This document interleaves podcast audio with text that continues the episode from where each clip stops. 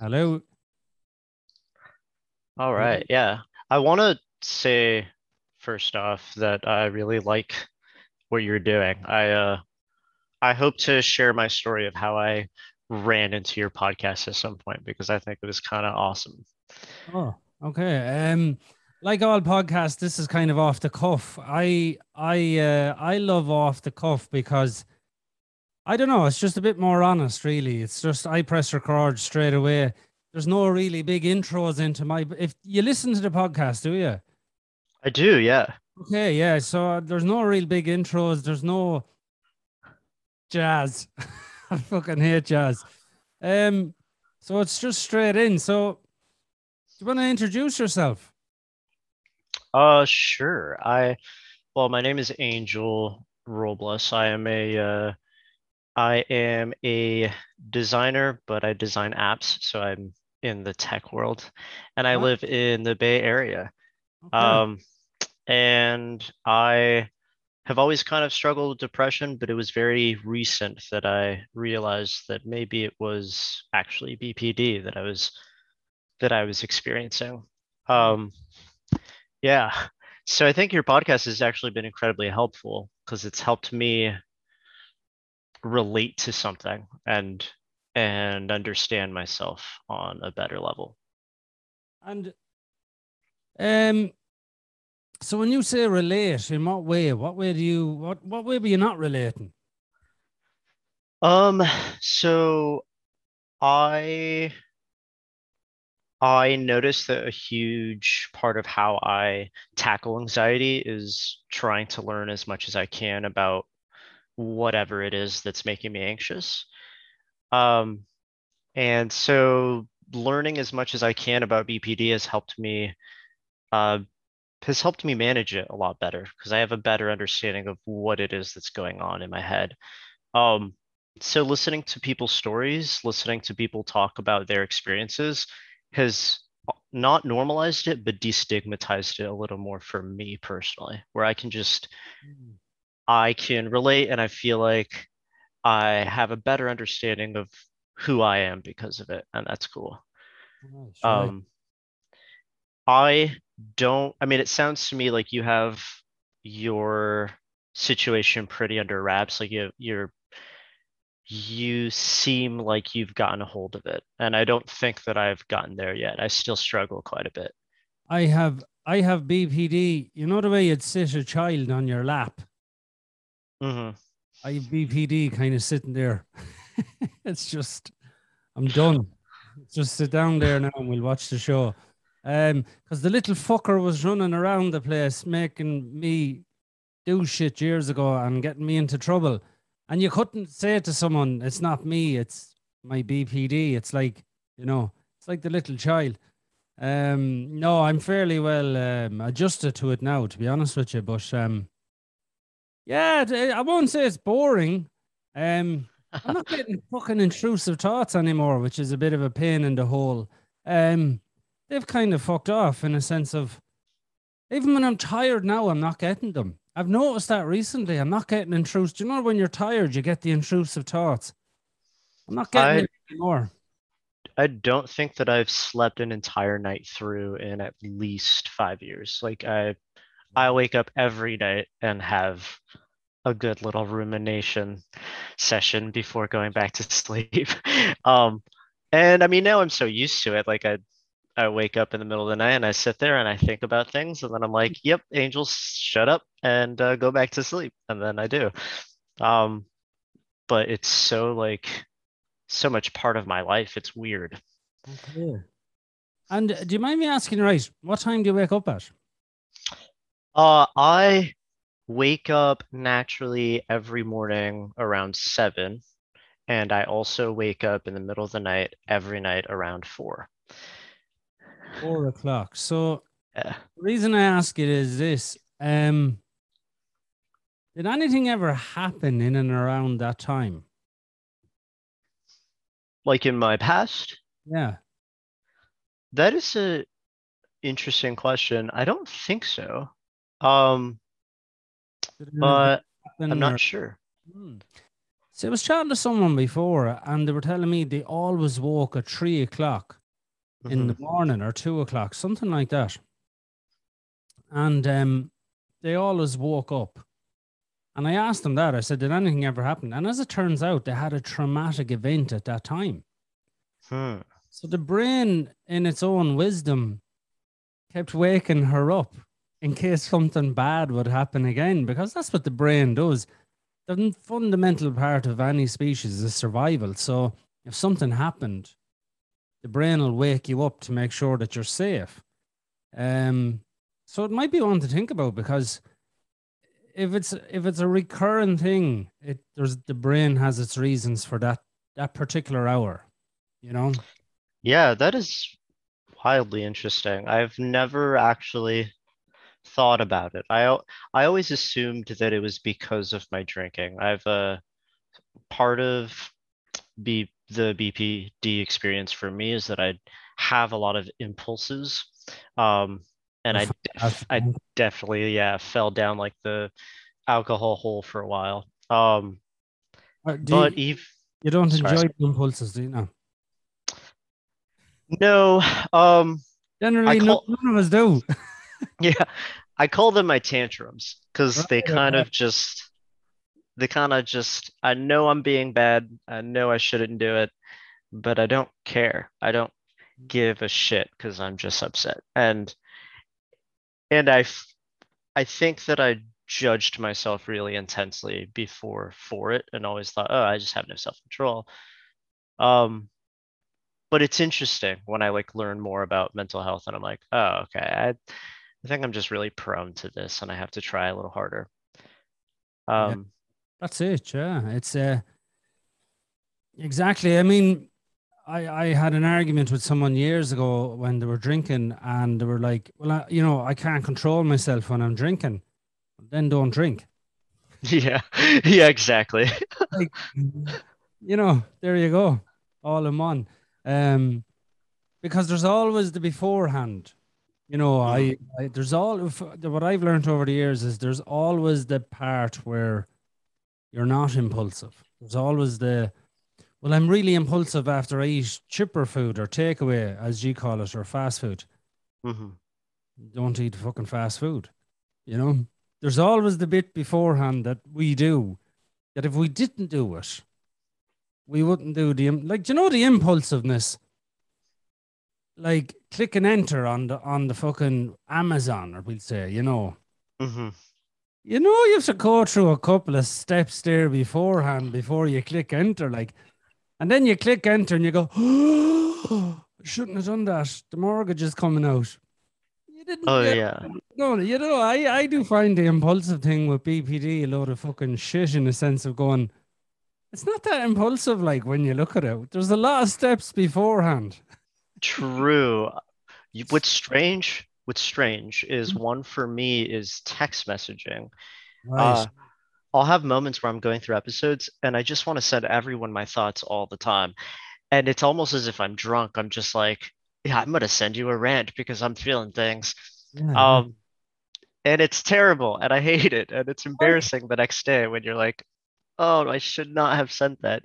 And I've had to uh, play with like the scheduling feature. I'll be like, okay, I'll send this rant, but I'm going to schedule it to be sent tomorrow morning. So when my when my weird BPD brain finally wakes to and sobers up a bit, I can uh, catch myself and stop it from actually getting out. Are you drinking at at the time when you're texting? Are you drink like uh, have you alcohol drank like? Uh, sometimes, and it definitely gets dramatically worse if I do. I I have had a friend tell me that it seems like when I'm sober, I am uh constantly overthinking my actions and thinking about whether or not, like really worried about whether or not I'm coming off uh in like a likable way. And then when I drink, it's like all that part goes away, and I'm just like, yeah, fuck you. I'm gonna do whatever I want. Um, which is not admirable um at all, but Yeah, I I think we are kind of like. Did you ever see the Avengers? yeah. I think I think we're kind of like, you know, when Bruce Banner was having trouble with the Hulk, I think that's what it Mhm. is with us. We have two sides to us, and we kind of need to become Professor Hulk. We kind of need to go, fuck it. I'm a mad bastard at times, and then other times I'm really kind and caring. And I know it myself. You kind of have to embrace the two of them instead of trying to be one. You Mhm. know, instead of trying to actually be this nice, well put together human being, I love the fact that I'm a mad bastard, but I'm still kind and caring. You know that type of way. I'm not trying, I'm no longer trying to be nice, if that makes sense. And as it turns out, I ended up being nicer. Yeah, I mean, great point. I think I think it's interesting that you put it that way too, because I've always had a fascination with like that duality. Uh, it's always felt that way. It's felt like there's a there is a little monster inside of me that comes out sometimes, and I'm and I kind of just have to slap his hand and apologize for him and just go on with my day. Um, but yeah, I think I think it's hard sometimes because or like, you know, to just accept the whole the whole, you know, both sides. Hmm. Just just because I think that a lot of BPD is misunderstood. I don't think a lot of people know what it's like. Um, I've had conversations with people where they seem confused about my agency and they're like, I don't, well, I don't get it. Why would you act that way? You're, you're in control of how you act. And I'm like, well, maybe I'm not, or maybe sometimes I'm not, or maybe I am, but it's just harder for me to like, to, to grab the reins or grab the steering wheel. Well, I mean, you know, it wouldn't be called a mental illness if we were fucking okay. Right. Yeah. Um, you know, we'd be kind of called neurotypicals if we could control our emotions all of the time. Um, yeah, I find that one a strange one. Um, you know, I can't believe you're doing this. But sure, look up the checklist. This is exactly what we do. Yeah. I mean, it's it's written here. This is exactly what people with BPD do. If I was a fucking psychopath, this is what people with antisocial personality disorder would do. I mean, like that's just part of the illness. I'm not saying you should do it or it's acceptable, but that's how we got labeled with BPD because we do a certain amount of things and we got kicked into the cool gang, by the way. The cool gang. Fucking BPD. Thank God we didn't get kicked into any of the other gangs. Do you know what I mean? Right. Right. have a We have a- At least we have a lot of emotion. You know, uh, I prefer the BPD gang. I have to say, coolest gang on the planet. I think there are a lot of positives. The, you know, like I I fell in love with film. I fell in love with music because I am such a big empath. I can really absorb everything that that the artist is saying. Um, I think that I've always been the person that people want to talk to when they need a vent. Um, Yeah. yeah, there's like there are positives. Um, and I th- but I think the biggest negative is we are harder on ourselves than most people. We really we really give ourselves a hard time when we do something that we're not entirely proud of. And that's probably what I've been working on the hardest. We- We hold ourselves to a higher standard. That's all it is. We just hold ourselves to a higher standard. Like, you don't need to give out to anyone with BPD. We're doing it ourselves. Uh, That's a Mhm. fact. I mean, all day, every, I'm the biggest critic I have on myself. Even today, any day, my mind will not allow me, it will criticize. But I, I don't feel bad about it these days, but my mind will hold me to a certain standard and say, you know, need you need to be truthful. It's like the podcast. I mean, I press record straight away.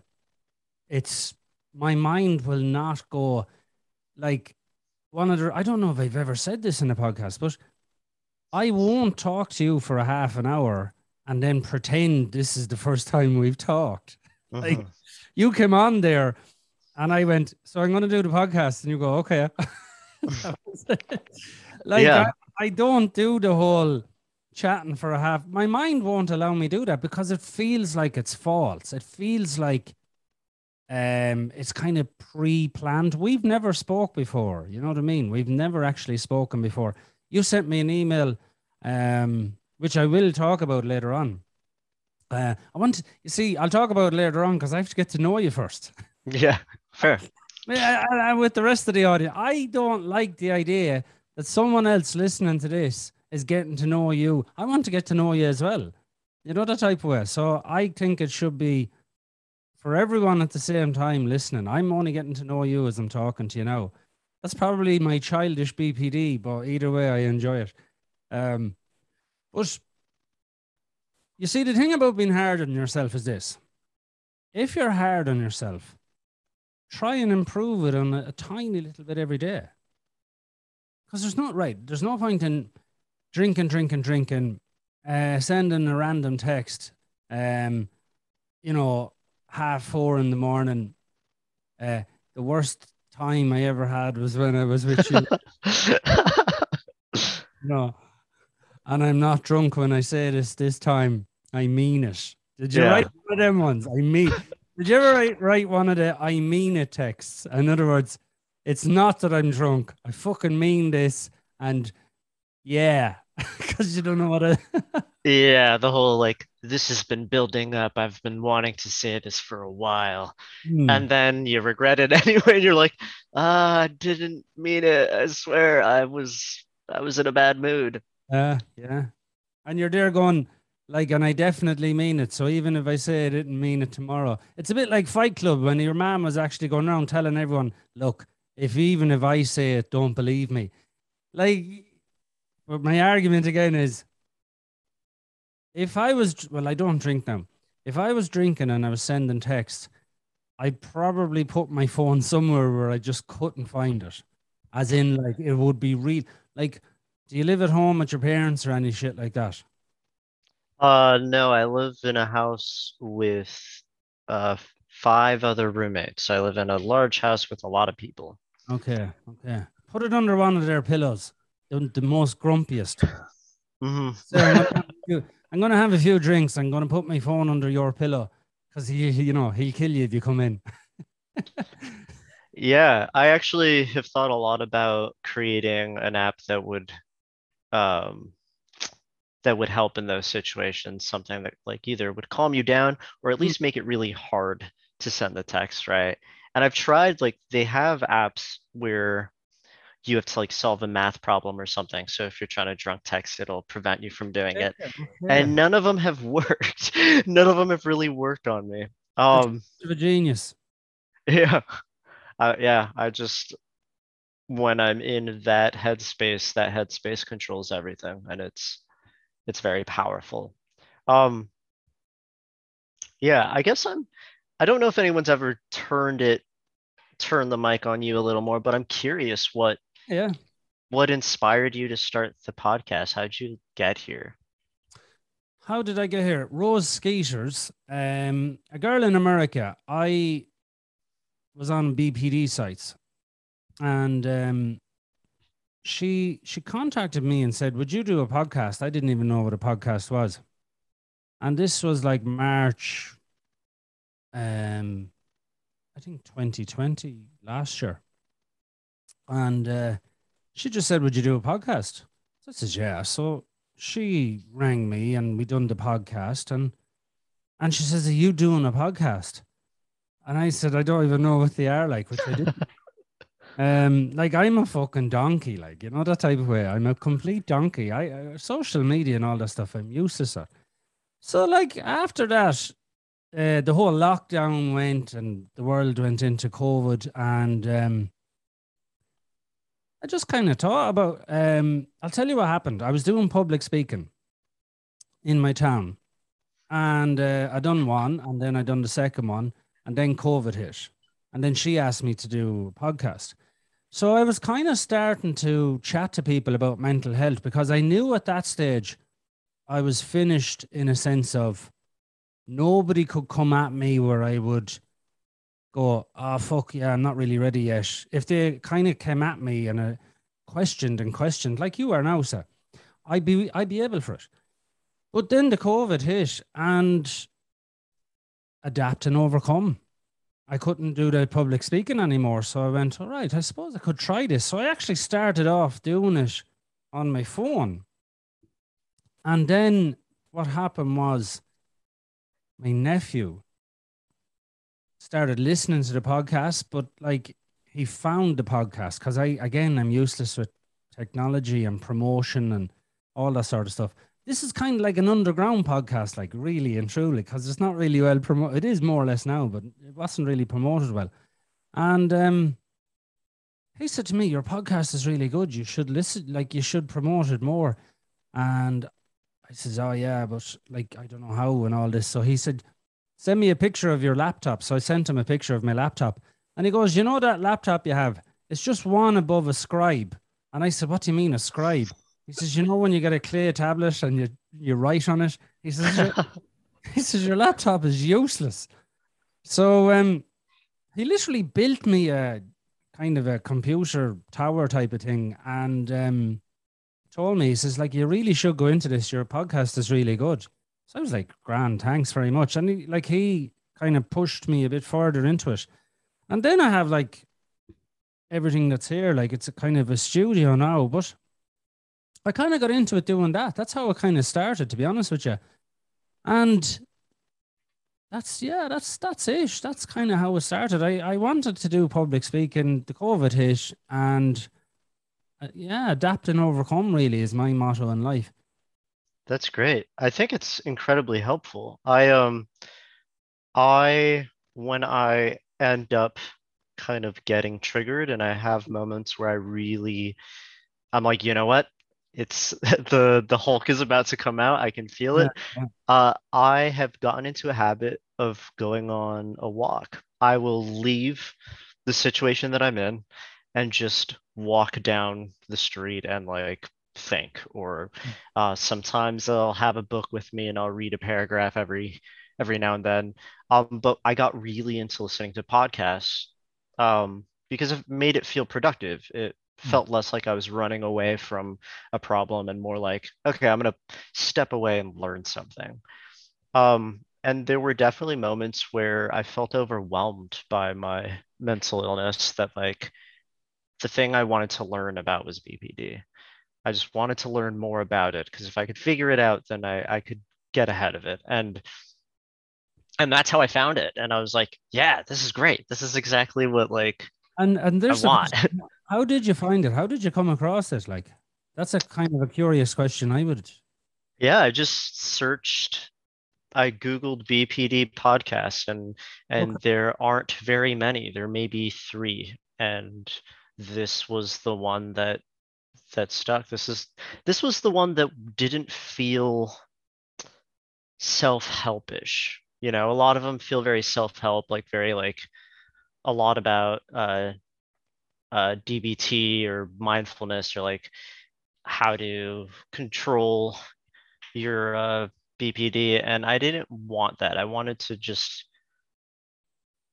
hear stories from other people who are dealing with the same thing. Yeah, I again probably because I'm a donkey, I don't go into all that. I, like it's again, it, it's it's it's my lack of intelligence. Um, yeah, I prefer to have a chat. I think life is have a chat. That's again, that's why there's no pizzazz and jazz and fucking fifteen hundred jets flying overhead, and then the podcast starts and fuck off. Um, yeah, like to me, I like the podcast. The way I look at the podcast is this: this is the equivalent of me and you having a pint down in the down in the pub. Yeah. And by some small chance someone's listening in. That's all it is to me. I'm going to talk to you as if I was chatting to you down in the pub. Um, because this is the way I am 24 7. I'm not like a different way of work or a different way. Of, This is the way I am. I love, I love having a laugh in life. I love to be able to fucking like make a joke out of something. And I've often thought about that. It's not like then when I'm on my own that, you know, I'm making a joke and everything's fun. And then I'm on my own and my brain goes, So I'm a miserable bastard. um, you know that type of way. I'm not like that. I'm I'm I was. I won't say I wasn't. I fucking was. Um so yeah, when I was doing that years ago, I'd be like, hey, I'm really fun, I'm really fun. And then you get home, you get home and your brain would be like, So if you booked in for killing yourself in an hour, how does that sound? Yeah, okay. Yeah, you're a miserable bastard, aren't you? I know. You should be dead. I know. So then I try and kill myself. Um, I had to give up killing myself because again, I'm useless at that. Um, I'm. It turns out I'm fucking useless at a lot of shit in life. I tried to kill myself four times. Useless at. Had to stop. Um, you know, tried to cut the hand off and all that shit. I've only two hands, so I had to stop. But like, I prefer nowadays with the podcast, um, have a laugh. You know, Mhm. why can't you chat to someone, learn a little bit about them, try and make light of it, and yet walk away going, Jesus, I should try that. You know? Yeah. just- you know, I like, and like what you're doing, going away, you're walking away, you're putting a podcast on. I do the same thing. There I think that yeah, go on. Sorry. I, I mean, I just want to commend, like, it's hard. I don't know what it's with the culture's like in Ireland, but definitely out here, like, it's hard for people to admit, uh, admit suicide thoughts or like that that's a thing, right? Like, people get so serious if I tell them that, yeah, I've tried to kill myself before. Um, and it's weird, but that's just the way my brain works. And and the sooner that I can like wrap my head around that concept and wrap my wrap my head around, oh, okay, my my brain does things that maybe are not great sometimes, then I Yeah. can deal with it. Um, so yeah, I think that that like I think that that's important. It's important to have people out there who are willing to talk about those things in a in a way that doesn't feel like I should be nervous or scared or ashamed of the fact that my brain does like- those things. I do say, like years ago, when people were saying to me, "What's it like being suicidal?" It's a bit like having a Taliban bomber with you, except for the fucker has the fucking. He's the one pushing the fucking trigger, and like you don't really want him with you because he's an awkward type of dude. Mhm. He's there, and that's my kind of way I would look at it. And it's not like it is a bit of a joke, but at the same token, that's what it's like because at any given stage, if you get triggered, it's like the little fucker comes in, goes, "Oh, so I'm in. Will we kill her? Will we kill ourselves?" And you're like, "Ah, I don't really want to die." Yeah, but you got triggered. it's time to die, and you're and you know you've no control, and this little fucker's pushing the button, going, and you're like, "Fuck this anyway," because suicide to me, you're driven to it. You know what I mean? If you've tried to kill yourself, you weren't there. It was the other side of you that's kind of going, and off you go, you know? And you're just, Yeah. you're, you're no longer there, you're a passenger. And I think people need to talk about that going, hold on there a sec. If I ever actually fucking succeed in this shit, I just want you to know that I was gone. Mhm. The other part of my brain that wants to kill me, that's the part that that's the reason I'm fucking dead. Like, and people need to hear that because you know, but that, that that's the reality of life. Is when you're that far gone, you are gone. You yeah, you- you're not thinking rationally at all. you're not There's thinking. no you there. No, no. And uh, if this is the problem with people, and I know we're different cultures, like in Ireland, well, we're mad anyway. Thankfully, we're fucking mental, like, you know, and we curse a lot. And the Americans are, I think you're too polite. I think that's why you're so fucking mad in the head. You, you're not mad enough to go, ah, sure, fuck it. you just go, have a nice day. like, ah. Yeah, there's too Oh. many rules out here on how you need to be. Like, can we just be? Can we just like, can I just tell you exactly what I feel or what I think and you not get offended? That would be nice. Why do we have to have all these rules about what we're allowed to think and say? It's it's garbage. Um, Yeah, like I think that if we were a little more, I think that a trait of BPD is being maybe a little more blunt or oversharing a little. But if we all did that just a little more, we might be a little more accepting as well because we'd hear the things we don't like to hear a little more often. We do need to hear the things we don't like to hear. We Yeah. and I I think people with BPD are more human than anyone on the planet. We empathize. We like to share. Look at me and you. Who the fuck do you know could do a podcast without ever talking to anybody? And here we are flowing in in the podcast, chatting away, and it's serious enough topics and all that. People with BPD can do that stuff. Like we are natural communicators. That's human. You know what I mean? We're so I think we're more human. I think the problem is the people that aren't human properly are trying to call us out. I get that we do shit that's not social. I get but we don't do it every fucking minute of the day. There's a couple of times we do it, and but we don't do it every day. Excuse me. I think we're more human. I honestly do. It's not that I'm trying to beef up BPD, but every time I look at the, the uh, people with BPD, we're really kind of caring people. We like to help each other. We always are there to chat to other people. People come to us and dish their problems onto us. Um, how much more human do you need to be? I don't think we are the problem. I think the problem is we don't accept who we are as people. I Yeah. I love having BPD. I love it. And the fact is, I'm such a fucking good person now. I curse, but we all curse in Ireland. We all curse in Ireland because we're speaking a language we didn't fucking have in the beginning. And we like to curse a lot just to make a fucker out of the English language. Full stop. We wouldn't curse as much if we were speaking Gaelic. So, you know. Anyway, we're good with the English now. But we are more human. And I, I argue the case each time I do a podcast. What is wrong with us is that we don't accept ourselves. What's wrong with yeah. what's wrong with going up to someone and talking to them? And how are you today? Do you know something? I'm not feeling fucking great today. I yeah. don't know what to say to you. But I mean, Yeah. let's be honest. I'm not feeling fucking great. I was up all night. I woke up at four o'clock this morning there. My fucking head was at me all night. Couldn't get to sleep. I'm like, I'm going to be like, I'm going to be like a cunt all day. Don't look at me crooked. right? Yeah. I'm I'm fucking depressed. Yeah. Yeah, I uh I get a lot. I get the how are you doing or how are things, and Hmm. I'll be like I'm okay, and in my head, I'm okay makes sense. It means you know like uh, the average day can be a struggle or it can be really good. Okay is good. Okay means I'm not struggling with anything.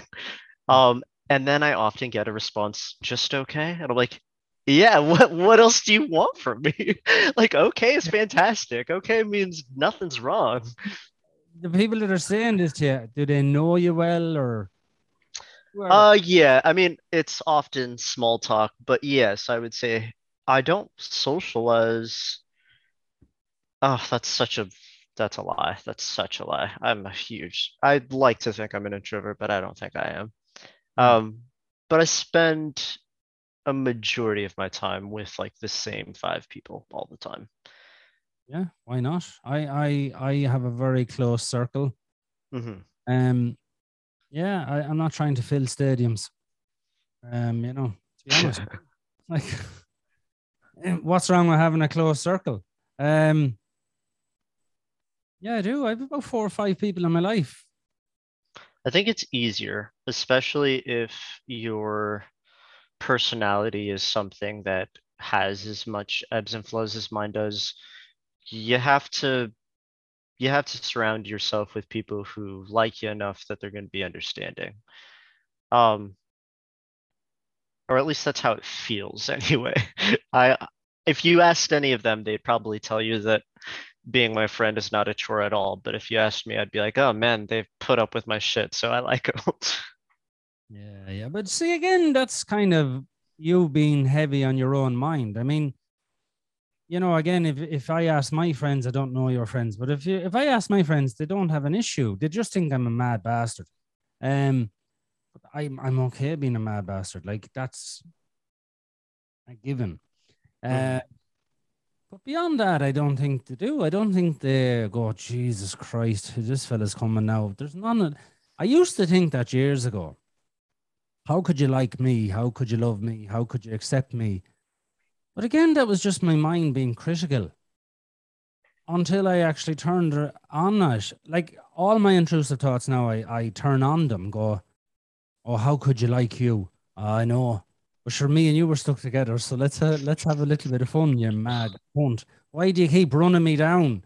Fuck's sake! Why didn't you go into someone else's fucking head? Why did you pick my head? And I'd have these conversations with myself for the crack, for a bit of a laugh. Because why not? Like, why not just go like when your head is giving you shit? I like to have a laugh and go fuck it. You know, Yeah. nobody, nobody, re- nobody will ever, ever like you ever again. And I go, ever, ever, forever, ever. yeah, you've embraced the Yeah, uh, Yeah, I- company. That's Uh, that's yeah, cool. I, I'd be like, why did you say ever twice? Are you a fucking parrot? You know? So I just completely accept my head. If my head wants, no, here's the thing. Generally, an intrusive thought, in my experience, is the engine management light on on your car. You didn't go to bed in time. You didn't eat the right food. You were fucking munching into a big bag of Doritos there with the dip beside you, and you were enjoying that fucking shit. And then two hours later, your head is giving you shit, and you think it's BPD. It's not. It's Doritos. it's Mm. fucking. It's the fast food yet. You know that type of way. I don't know how much junk food you eat or do, or do eat, or if you don't eat junk food. Um, do you eat junk food? Uh, yes and no. I'm definitely not the healthiest person. Um, but I also live in a bougie enough area where I can eat poorly, but eat quality poor food, if that makes sense. Like I definitely, I'm not like throwing uh fast food into my face all the time, but I acknowledge that I could be a lot healthier. How often would you eat fast food? Um, maybe maybe a couple times a week. Usu- right. Yeah, usually on the weekends when I uh, let go and and have some drinks and and then everything flies out the window and I don't care anymore. Yeah. Yeah, look, like when I was having my most amount of meltdowns, um, my average week would be I would eat fast food on a Friday, Saturday, Sunday. Mm, Because why not? I mean, the weekend is here. Have your fast food. Then I drink on a Saturday, and I'd have my meltdown maybe Saturday night. Definitely have another one maybe Tuesday as well, because I'm still not recovering. I'm still, you know, from the alcohol. So I'd have a good few few meltdowns. And then I blame the meltdown on somebody mm, generally my wife. She get the blame. Um, because she did something to annoy me. right. Right. She was insensitive. But she was insensitive to my needs. Now, here's the funny thing. She's still the exact same person today as she was 20 years ago. Right? And the stuff that she, she so she's still doing the same things, but them things don't annoy me anymore. So who the fuck was the problem? Was it the three takeaways at the weekend and the drink and I couldn't handle that because she's still doing it. Mm, She's still herself. It's just, I'm not annoyed by these things anymore. Whereas before, I was completely blaming, no, it's you. You're doing the shit. You're fucking doing it. You're annoying me. You're doing shit to me. You fucking always do it. And you done something three weeks ago and you're always annoying me. And I was convinced, right? She done it today. She's doing the same shit she's fucking doing 20 years. She still does it. She still annoys me in a weird way, but it doesn't annoy me enough to have a meltdown. Now, if I was having chipper food, or as we call it, fast food, and I was drinking Coca Cola, as I did, and I was having a few pints of beer, I wouldn't be able for that. Mm-hmm. I'd be like a fucking lunatic going, no, it's not. It's what you did. It's what you fuck. And I would stand my ground. And I can honestly tell you, my wife is doing the exact same things. What she's doing is not important. In other words, it's that's the truth. It's not important. But by Jesus, years ago, I would be the fucking antichrist when she done it. You don't give a fuck about me, and you fucking only thinking of yourself. I'd be giving her, I'd be giving her the full fucking, you know, riot. Um, and I can honestly tell you, she's doing the same thing. Did you feel like the thought that came around the most off often, or at least for I'm wondering if you can relate. For me, it's always, um, it's always, oh, these people don't actually care about me. If they cared about me, they wouldn't have done that to me, or they wouldn't like, they would they would have been a little more thoughtful or mindful about how they treat me. Um, yeah, it's always it's like this chip on my shoulder. It's always, oh, they're not respecting you. They don't like you. They don't why why do they spend time with you if they don't actually like you? Um, and it's so repetitive and so delusional. And I know it. Uh, but it is Oh. so prominent. I'm gonna, I'm gonna pause you there, right? Right? It can't be delusional if you're acknowledging it. Hmm. Yeah, you have to acknowledge that one. Um, because I'm I'm raging. I wasn't delusional. I'd fucking love to know. I'd love not to know, but I do know, and that's a joke for those that do suffer with delusion. Um, yeah, if you're acknowledging delusions, you can't acknowledge delusions. Like the whole idea is that they're delusional. You're not aware they're happening. Um, so just be mindful of that because you're a lot more intelligent in a sense of where you are with BPD than your brain is letting you. See, again, the brain is a fucker. It's kind of going, no, no, no, you're pretty bad. You're pretty bad. And it wraps your fucking head. Now, but to answer that, yes, I did.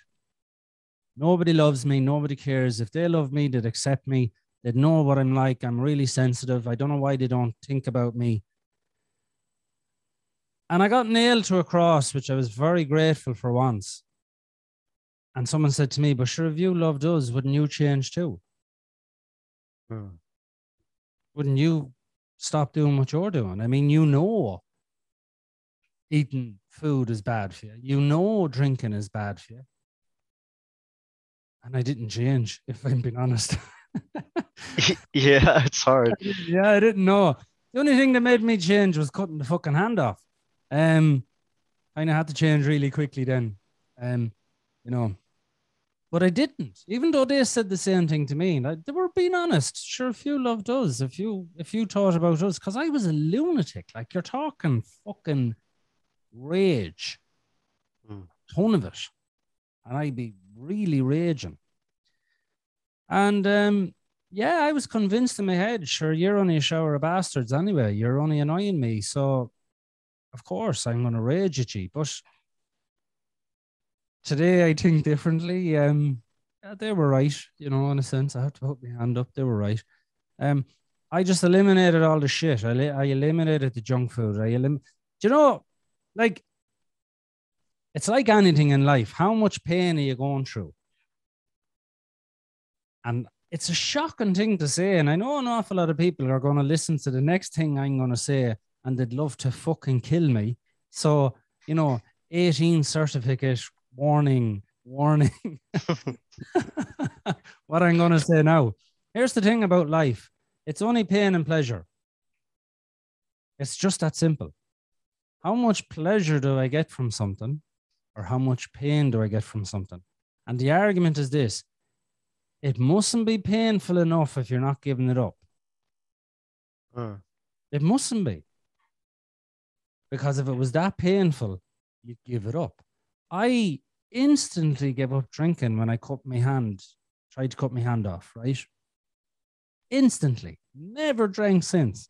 The fucking pain, not literally, I didn't feel anything when I was doing it, but literally the pain of what I caused. I mean, to people when they seen the severity of what I did to myself, the pain of that was so severe. I've never drank since. I'll never drink again. Like, um, so pain and pleasure. Now, up until that, a lot of people were saying to me, you know, you really need to give up the drink. No, fuck you. No, it's not me. I'm okay. I was okay a lot of time. Like I know I say I had a meltdown every weekend, but it wasn't always true drink. I'd have a meltdown midweek or whatever. Like true drink, I'd be pretty like you know, I, I might be mad or do something funny mad, but no, like because I had a good few nights of drink as well. I did have good nights out, right? Really fun, great nights out. Can't remember most of them if I'm being honest, but I knew I had a great night because I didn't get give out. My wife didn't give out to me much the next day. That's how I know. But no, I, it was the drink. It was the fast food. It was all my lifestyle. It was, as I said to you, I was eating three fast food dinners a week. Mm. So, I guess part of I would consider myself, at least when I when I fall into those rabbit holes, definitely somewhat of a hedonist and a lot of the like reasoning that i give myself it's going to sound absurd but it's okay a lot of the reasoning that i give myself is like um, a huge part of bpd is depression and depression kind of numbs everything like everything is so dull yeah. um and so it there was a very or at least there has been a very long stint where it feels like the my ability to enjoy myself, my my ability to to be social and to be fun and to be likable, um, felt dependent on on having a drink and like two pints. Yeah, and amping that like liquid courage to mm. to put myself in front of people and try. Um, I, otherwise, I had no interest. Do you know something? I'm going to tell you a story. This is a true story. And it relates to what you're saying. And you see, the Irish were different, right? And anyway, I slit the wrist, I was in hospital, blah, blah, blah. You've heard the podcast. Um, I went to therapy and I said to the therapist, I need to give up drink, but I need to give it up. And I still want to be drunk without drinking. Mm-hmm. And she goes, What do you mean? I don't get that. I'll tell you. I love having the crack. I love having the laugh. Crack in Irish is fun. I love having the crack and the laugh. I like to be able to tell jokes, and I'm very flamboyant. And as you see, dear, I'm moving the hands a lot. I'm a very dramatic type of person. So I want you to teach me how to be sober, drunk. And she goes, Okay, why can't you just do that without drinking? And this is what I said. Ah, but you know the way everyone would be looking at you? and she goes, This is what she said. This is the truth. Oh, I can cure you today. I says, What? Yeah, I can cure you today. Oh, yeah. You're not that important. Nobody's going out on a Friday night going, I hope Sean Keys is out tonight. He's a fucking legend. They don't even know you. They've finished their week's work. They just want to go out and have a few pints. They don't even fucking know you. You think by telling a joke or waving your hands, people are going to remember you that night. They won't remember you. And my mm-hmm. heart crushed when she said that to me. I was going, oh my God, I can't believe you're saying this. She goes, genuinely, you think people are thinking about you, but they're not.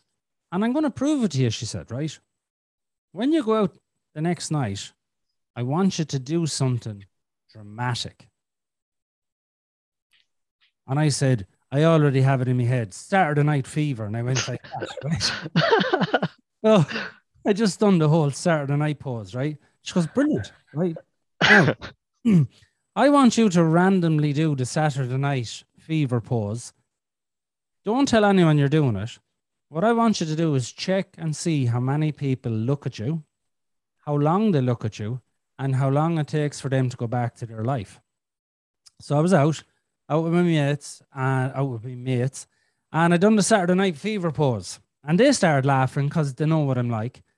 And three people looked, and then they went back to their lives after five seconds, and I realized I wasn't that important of a human being. And it was the best thing that ever happened to me because I realized she was telling the truth.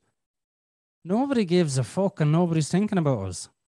We Mhm. think they're thinking about us and they're not.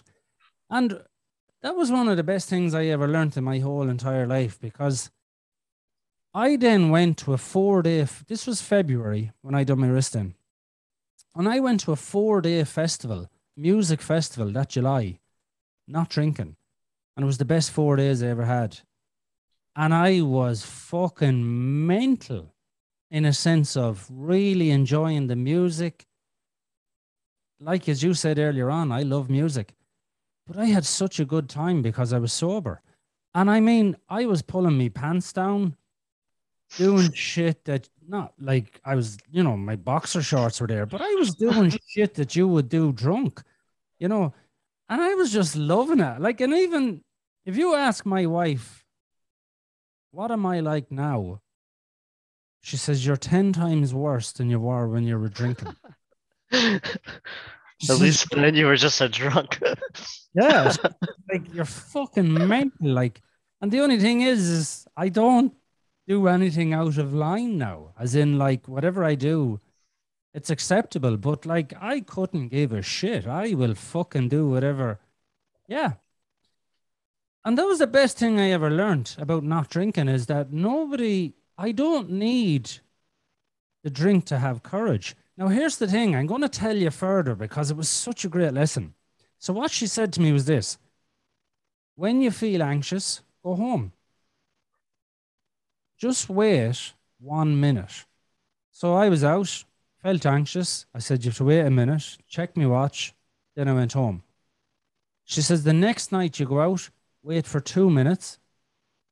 When you get anxious, go home. She says, You're driving your car. It's great. You can just go home.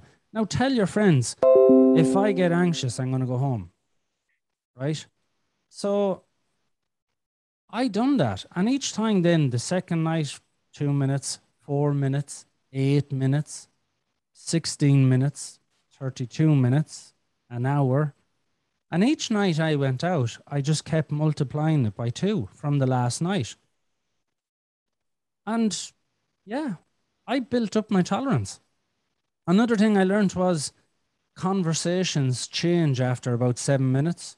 So even if you feel awkward, which I do, because here's the little thing about me I don't watch the news. I hear there's a virus going. Um, so I don't watch it. I I'm not into sport. I'm not into politics. So you can really tell how much fucking conversation I'm going to be having on a night out. And I waited. And I, true to form, conversations change roughly every seven minutes. So you can input your conversation, as I often did, in topics that I like. And uh, yeah, I learned so much about not drinking that I'm a mad bastard. Because here's the thing what's in you only comes out through drink, but you don't have the confidence to do it sober. yeah. If it wasn't, it wouldn't be in you. It's not like you're a different person. It's just you've more confidence. Oh yeah. Hmm. Uh, how long would you say that you felt like you've had BPD under wraps, or like how long have you felt like you have had control over your mental health? About five years. And do you and you seem to owe a lot of it to changing diet and and consumption habits, and you, you think that like diet is really a lot of it. Diet, in my opinion, and sleep is 90% of it. Mm. 90. I would say 90%.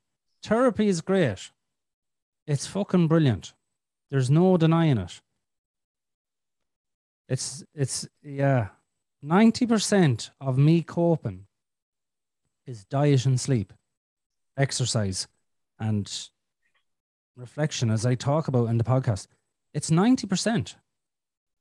It's nowhere like, trust me when I tell you. And here's how I'll answer it we're hypersensitive, okay? We can't use our prefrontal cortex to regulate our emotions. These are all facts. hmm If you look at these facts alone, we are hypersensitive human beings. If you're hypersensitive, things hurt. Things are hurting.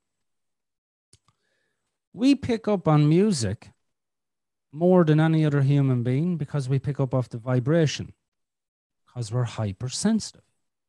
We also pick up on food. When we eat food, it has a huge effect on us. My brother can eat takeaways to fucking bait the band, and his mental health doesn't drop. I've proven to myself, this is a fact. I've went on such a clean diet, and as I said, the shit that annoyed me before, it didn't annoy me when I was eating clean. And I looked at that and I went, how come the same thing is not annoying me now? So what I did was I went on a processed diet completely, right? So I was eating well, things weren't annoying me, I was sleeping well, and I deliberately went on a processed diet. And within three weeks, all the shit came back into my head. And I've I've done that. I've I've literally done that on myself where Coca-Cola I love, um uh, chipper food, pizza, chips, fries, as you call them, burgers, everything you could possibly want and eat, uh, Pringles, potatoes, jellies, crisps, chocolate.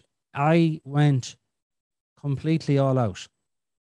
And the fucking t- intrusive thoughts just came back to bait the band. They were just well back. They were fucking like a marching band again in my head. Hmm. So, how important is diet? It's 90% for me. And sleep. You know, a proper sleep. We're not supposed to be awake at one o'clock in the morning. It's not how we're designed. hmm What I mean, we're just not. Um, I fish out there in the aquarium, and like they sleep, right? They sleep. Now, if I was to leave a light on in the aquarium, I don't do it. Like to be honest, I've never done it, but I know this is true. If I was to leave a light on at night just so fucking people could admire if we were outside and it's a fairly large aquarium, the fish will get stressed and start attacking each other because it's not their natural environment. It's supposed to be dark at night. So when you move any species away from their natural environment, they're going to be sending texts at four o'clock in the fucking morning. yeah. They're not supposed to be up. You know what I mean? So 90%, I would say. I talked to psychiatrists and I was explaining the importance of food. And yeah, they don't buy it. But here's let me explain this to you. I could teach I not me. If you learned DBT and you learned CBT and you learned all these books and you know how to be a fucking hero in 40 minutes. All this fucking shit, right? How are you going to do that when you're tired? How are you going to do that when you're stressed and your body's looking for iron or magnesium or pot- potassium? How are you going to do all this? Because here's the thing when your body is looking for all these minerals and nutrients because you're stressed, that's how the body works. It just takes nutrients away from you when you're stressed. You're supposed to put them in there, and then when you get stressed, it takes them away, and that's how you deal with life. How's how are you supposed to apply mindfulness when you're tired and hungry? hmm You're not like, and that's my argument. You can fucking go to as many therapists as you want, but when you're tired and hungry, that's gone out the window. You can't be, you see, it's all about not getting there. You see, when when I say I'm recovered, I'd fucking kill you in the morning. Not literally. I know some Americans, right? Not literally. But I have the potential to attack. Lunge. I have that Mhm. potential inside of me. It's not gone. I have to make sure I don't get there. That's the diff- that's respecting my mindset. I make sure and I make sure that I'm nowhere near where I get triggered into my amygdala and then I'm attacking people. How's So- your memory got? Has your memory improved? My memory is shit. my memory is memory is pretty shit anyway. yeah. As I said earlier on, like I'm a dopey bastard, and I'm genuine when I say that. I'm not. I'm not the most intelligent person on the planet. My memory is like I listen to a book. I probably remember three or four sentences out of the book. Like I could be ten hours listening to a book, and I go. Uh, I'll give you an example. I was listening to a book and about the thyroid. My sister suffers with thyroid, and it was about ten hours. And she says, "What's the book like?" So you eat. You need to eat a lot more green vegetables. yeah. was it? Um, yeah, that was the book. Um, oh no, I'm lying. And the thyroid, it reminded me of the New York kind of bus station because all the buses and it sends out all the information all over your body. Yeah, that was 10 hours. So I'm not that intelligent. Um, I don't think you need to be intelligent. I think you need to just be respectful of the fact that you have a brain that has the potential to burn houses down and you need to keep it away from that potential. Yeah. That's all. And the way to keep it away from the potential is eat eat food that has one ingredient. You know, like I'm eating I'm eating a meat diet at the moment. Nearly finished it. But I mean, I'm still flying. I'm still feeling great. I was eating a vegetarian diet. I felt great. I'm eating a meat diet now and I'm feeling great. Um, but it's all one ingredient. Like my shopping is one, like we, I'm not going to tell a lie. There might be two or three things in the whole shopping that are processed, you know, like Hmm. fish fingers. It's the weirdest name on the planet because there's not a fish out there that has a fucking finger. Um, should have called them fish sticks or something. But either way, that's a different podcast. Um, but yeah, the majority of the food I buy is all one ingredient. So 90%, I would like if there was a, if you were a psychiatrist, I would argue this 90%. There's nobody on the planet will tell me any different. There is not a fucking person at this stage. I mean, I'm five years coping with BPD and I really cope. Now, do I feel like boxing people's heads in? Of course I do. I'm human. Turns out everybody feels like boxing people's heads. Everybody does. Do I feel like that? Of course I do. But I hold my patience just like everyone else does. That's all they're doing. All they're doing is holding their patience. They're going, do you know what? Fuck it. I'm not going to get into this. And the most kind, caring people on the planet would want, I'd imagine Mother Teresa wanted to box a couple of the fucking Indians' heads. Do you know what I mean? I'm pretty sure she was like, fuck this. Fuck it anyway. I'd love to fucking kill you. And then she went back to the monastery and she didn't. But I'm sure she did. I'm sure she did. You know what I mean? So the most patient of people on the planet want to do that because there is a part of our brain that does want to do that. Everyone's brain is like that. But I'm able to hold my patience now. That's the only thing. I'm only doing what other people are doing. They're holding their patience. When you're texting at four o'clock in the morning, you're not holding your patience. Right. And here's a little tip for you, right? The shit that you're texting, text people that shit, but text them like, oh, hey, I've been mean. When you feel it, say it. You know, someone upsets you on a Tuesday, hold it. On the Wednesday, I Look, I need to say this to you, and I hope you respect what I'm going to say. yesterday when you said, you know, X, Y, and Z, it hurt my feelings so much that I, I, I need to express my feelings now and say, look, that really hurts my feelings a lot. Your feelings are valid. Mhm. Here's the thing about BPD we feel emotions, they're valid. What's not valid is chasing someone with a fucking meat cleaver down the road while they're running away from you. I've never done that. Shit, we're not allowed to do that. I'd love to be doing. I'd love to be chasing someone with a fucking meat cleaver down the road going, I'm going to fucking kill you, you cunt. But you'd be arrested. You can't be Mhm. at that shit, you know. Please don't say you've chased someone with a fucking meat cleaver, or I'm going to have to end the podcast. You did, it, didn't you? no, I've never, I've never. That's never done. on. Um, no, I, I agree. I think, I mean, that is what mindfulness is, isn't it? It's just, it's just taking a step and being like, is this what I need to be doing right now? Can I do it later? Can I do it maybe a little more thoughtfully later?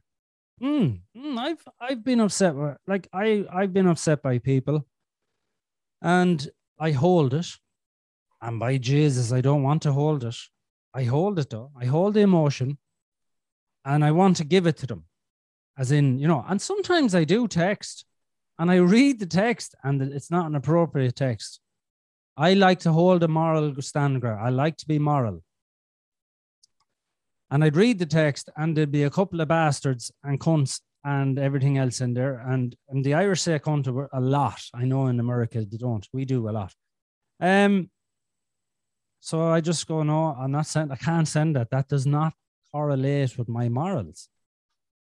So I'd re, re I re would rewrite the text, and the first text would be, "I think you're only a cunt, and I hope you burn alive, you rotten bastard." Right.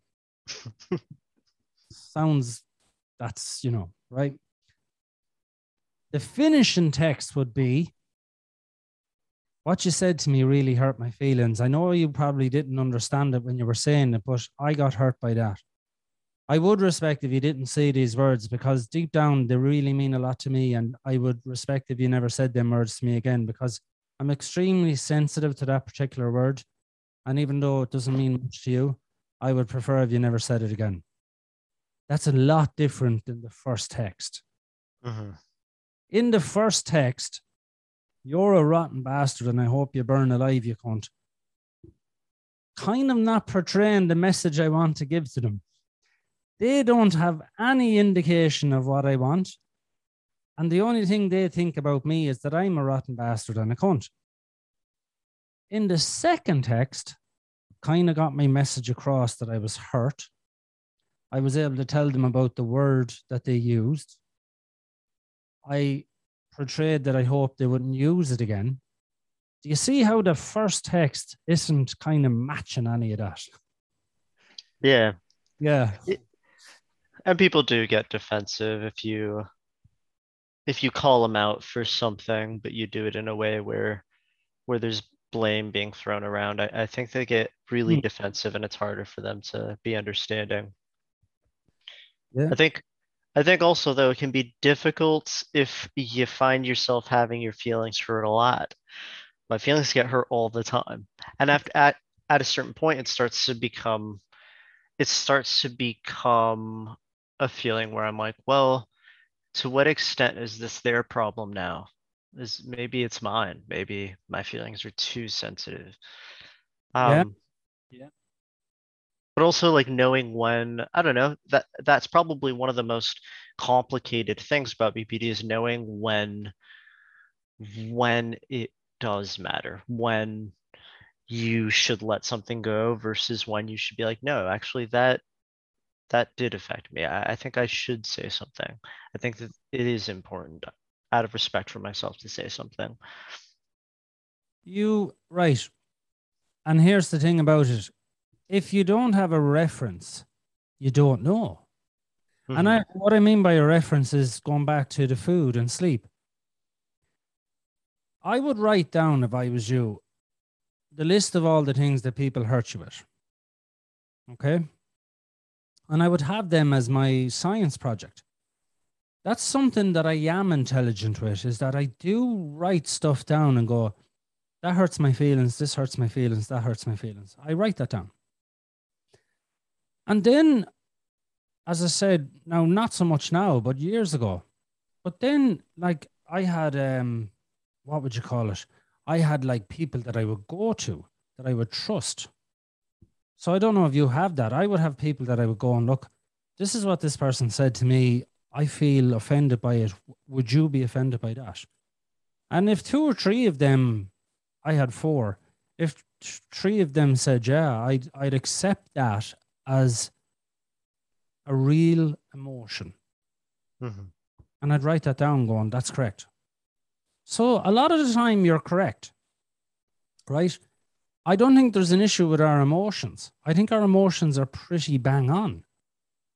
I think there's an issue with how we respond to our emotions. Hmm. I don't think people with BPD's emotions are wrong.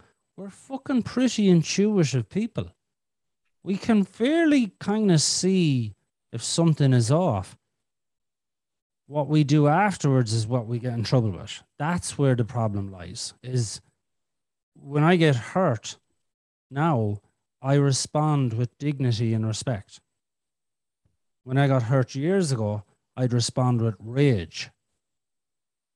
So I was always correct. As I just said earlier on, the things that my wife done years ago that would annoy me still kind of annoy me, but my response is different. It's completely different.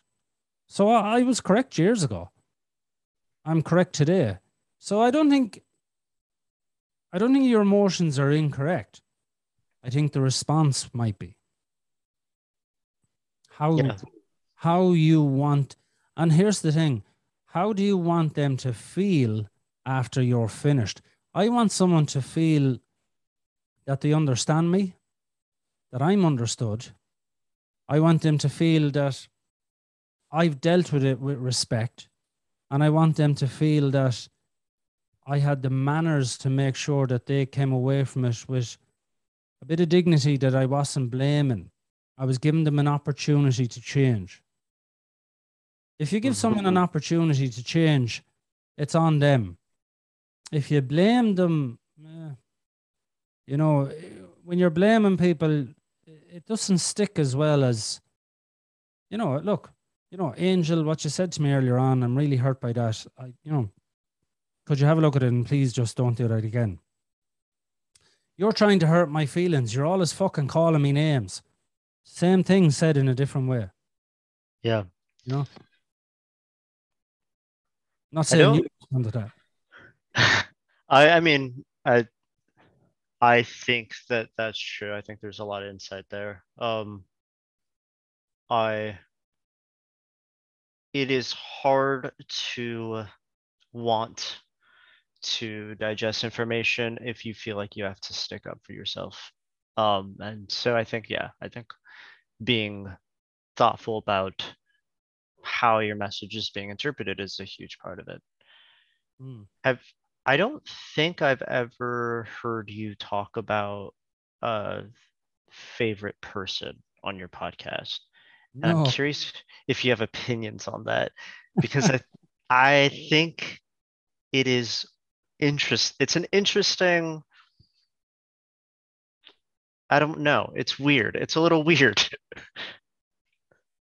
Uh, favorite person, never had one. Um, favorite person, yeah. A favorite person to me is someone that you dish your shit onto, isn't it? Really, kind of, yes. yeah. someone that you can dish. It's the fucking weirdest word. I'm like, I never had one in a sense of. I only, I only heard the phrase I think last year, but like, it's the weirdest phrase on the planet. Favorite person. Who the fuck named it the favorite person? Why didn't they say the person I dump my shit onto? Um, person. the person that'll take all my shit. Um, it's really that's what it is, isn't it? It's like you know, um, and correct me if I'm wrong, but that's the best analogy I can put to it. Is that who's going to take all my shit and put up with it? Yeah, I mean, I I don't think I don't think you're wrong. Uh, and I agree. It's a weird term. It it makes it feel almost creepy. Um, but I think for me, I don't trust myself at all. Hmm. I don't trust my own brain a lot of the time. And when I fall into these uh, holes where I am struggling to to rationalize things or struggling to really figure out what is what, um, having a person who I trust to give it to me straight is is helpful. Yeah. But it does kind of become this messy thing where it turns into them just dealing with every time I'm having a shit feeling. And that is unfortunate. Um yeah, I've I have lost some relationships with people because I just needed a number to dial when I was in a shit headspace. And you see, there's my argument.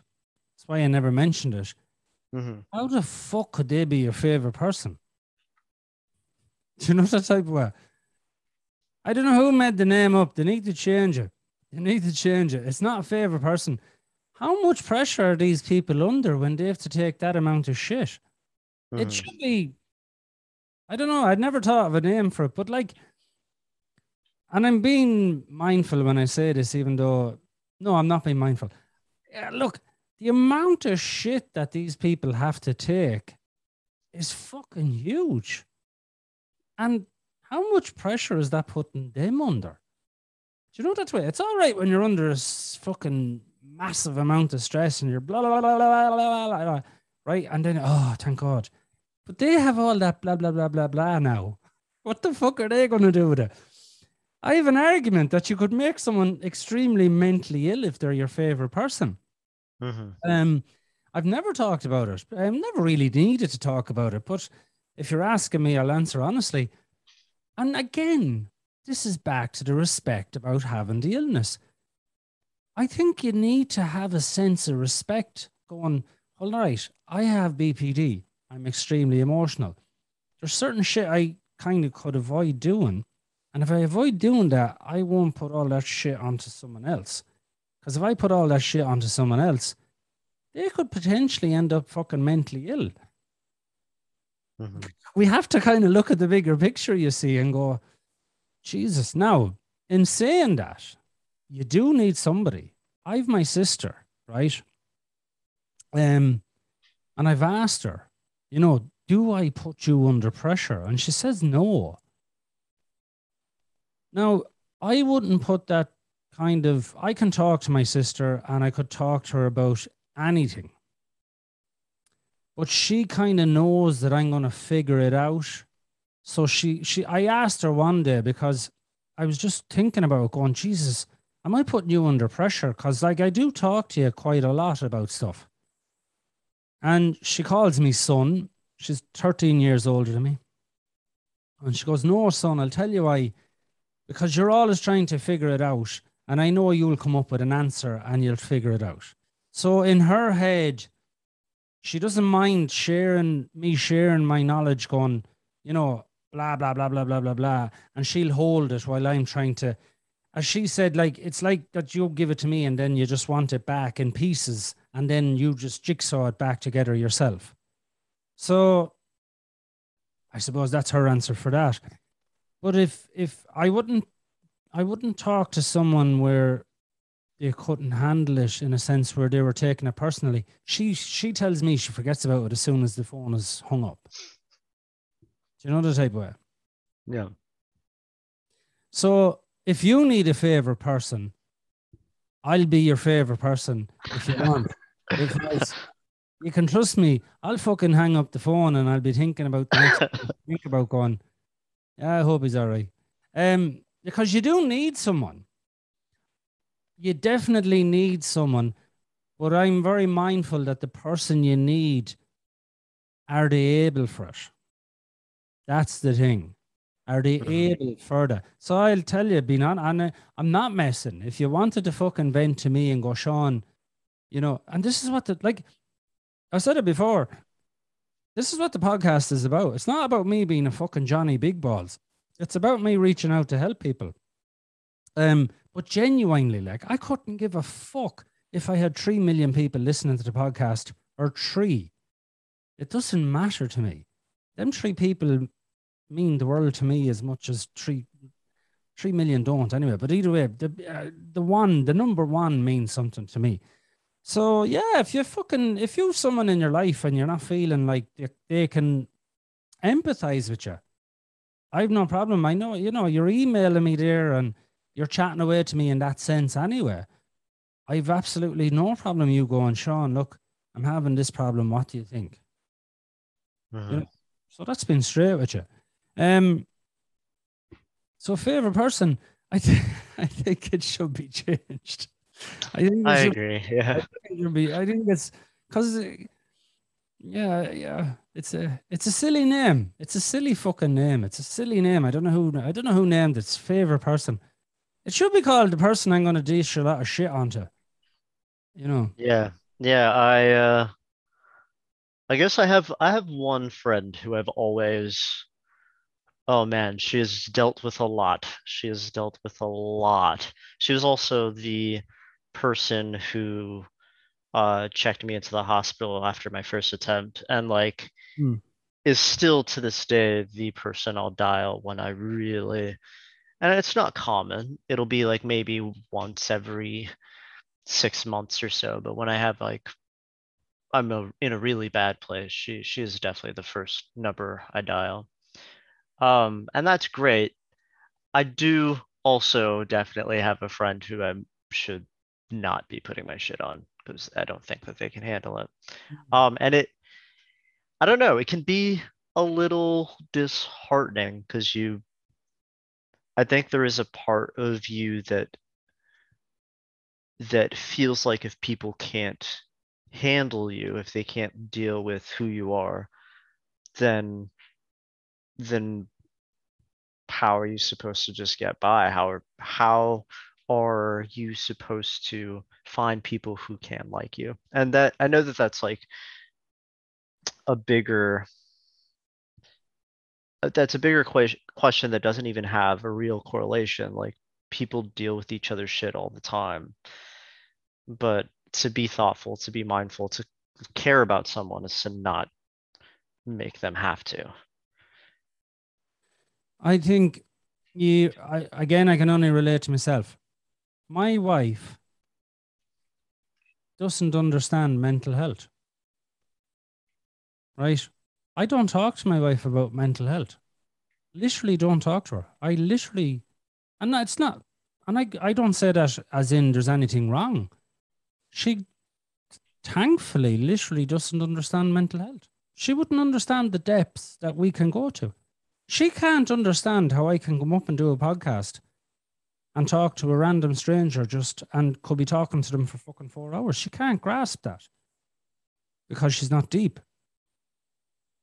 So, um, I'm married to a woman that I absolutely love, and she loves me to bits. She loves me, and I know that. I can feel it. But she doesn't, I don't talk to her about mental health. So, the reason I'm saying this is you don't need, you need somebody, but not everybody that loves you needs to. Like, my wife said this to me, and this is the truth. You know, Sean, I have to listen to you talking to people, and the majority of them are women, right? That's the Mhm. truth. I have to listen to you talking to people, and she says the majority of them are women. And she says, You can talk to these people as if you knew them 20 years. And she says, I'll never be able to reach the depths that you can reach. And she says, How do you think I feel knowing that I could never reach that depth with you? So you see, they suffer also. It's not just you can't reach me.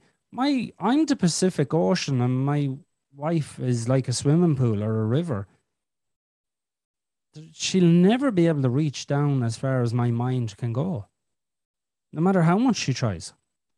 So it's awkward for them also. We always think, ah, it's just on us. But it's not. You know, how awkward is it for the people that do love you but can't reach down to your depth? Because I know my wife loves me to bits. but she can never reach down as far as to reach me. She just can't. It's not in her mindset. Yeah. Wow. I did not think about it that way. I think there is a lot of selfishness to depression as well. There's a lot of self. Uh, yeah, you get lost in your own head. You, it can be hard to even think about what it might be like for others. And depression, if you're depressed, you're angry at something. Depression is anger inwards. That's all it is. I, you know. Hmm. Yeah, like angry at yourself. Yeah, I mean, all depression is is my uh, my idea of depression is this: there's a problem. Generally, if you can solve a problem, it's not a problem. Um, there's a problem. Your mind can't seem to solve it. It gets angry, and so it turns in on itself. But if you can solve the problem by looking at it like from a different perspective, a different angle, as I just said to you there, I'm after giving you a different angle to instead of looking at someone like that they can't reach me, as in like you don't care enough about me, that they can look at it and go, I do. It's just I can't reach you. Mm-hmm. if someone's up on the top of a high cliff and you're at the bottom, they can't reach you, no matter how much they love you. So they can't reach down to pull you up. If you can look at it in a different perspective and change the mindset, the depression might lift because it is only a mindset. At the end of the day, it's a mindset. No matter what's happening in life, it's always a mindset. And I do try and look at things from a different perspective. I do tell my mind, give me a different perspective. No, give me a different one. No, I didn't like that. Give me a different one. Okay, I'll go with that one. I don't give a shit. If I feel better afterwards, I couldn't give a fuck if the perspective was a fucking donkey with a fucking piece of spaghetti on the back of it. If it made sense in my brain and I feel better afterwards, I'm going, yeah, that'll do me. I don't feel too bad. and no matter what it is, it's like people with narcissism. Um, I had to look, there's, you know, I had to look into it. I had to like go deeply because there's a few people in my life that have it, and I had to look deeply into it because they're fucking fairly annoying people. Like, just call a spade a spade. Like, they're fucking like they're really well up there for fucking annoying you. Like, you know, they're just fucking leaderboards. Um, yeah, yeah, they they they work hard. God help them. They work hard at annoying people. Um, but because they're in my life, I kind of had to look because they're there. I can't do fuck all about it. So I kind of had to look at it and go, like, I need to look at this differently. They're fucking annoying the head on me. Yeah, yeah, they're bad. They're fucking bad. And I was like, this is the this is the dialogue. You need to give me a different perspective. Yeah, they're just bad bastards. Yeah, but that's not going to work. Like that's not going to make me feel better. And a long story short, I went, sure, they're mentally ill too. Mm-hmm. They're mentally ill. How can you judge them? They're mentally ill. And then I went, judging someone with NPD is the equivalent of judging someone who's autistic or Down syndrome. And I went, all right, okay, that works. Okay, I don't judge them then anymore because they're mentally ill. They're literally mentally ill. That's a fact. Like the minute you call someone narcissistic, you're literally saying they're mentally ill. Like you can't undo that. Right. Do you think there's similarities or or that they uh I'm just curious like as another personality disorder do you feel like they might have similarities to BPD or maybe they're almost like on the opposite side of the spectrum?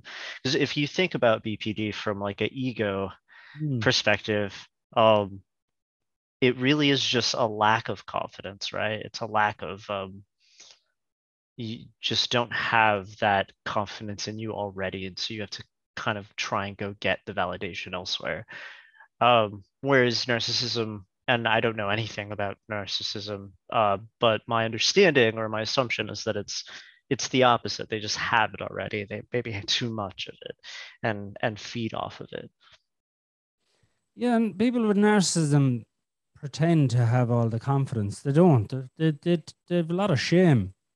Hmm. They pretend, they pretend, and then they try and push you down because they don't want you to see them. Um, you could learn off, and I know you don't have. I, I learned off them. I learned confidence. I'm kind of like a hybrid of a narcissist and a BPD at this stage, in a sense of I've all the confidence and charm of the narcissist, but I've all the empathy of a person with BPD. Um, the perfect hybrid. so, and even that's a high. There's a narcissist. comment.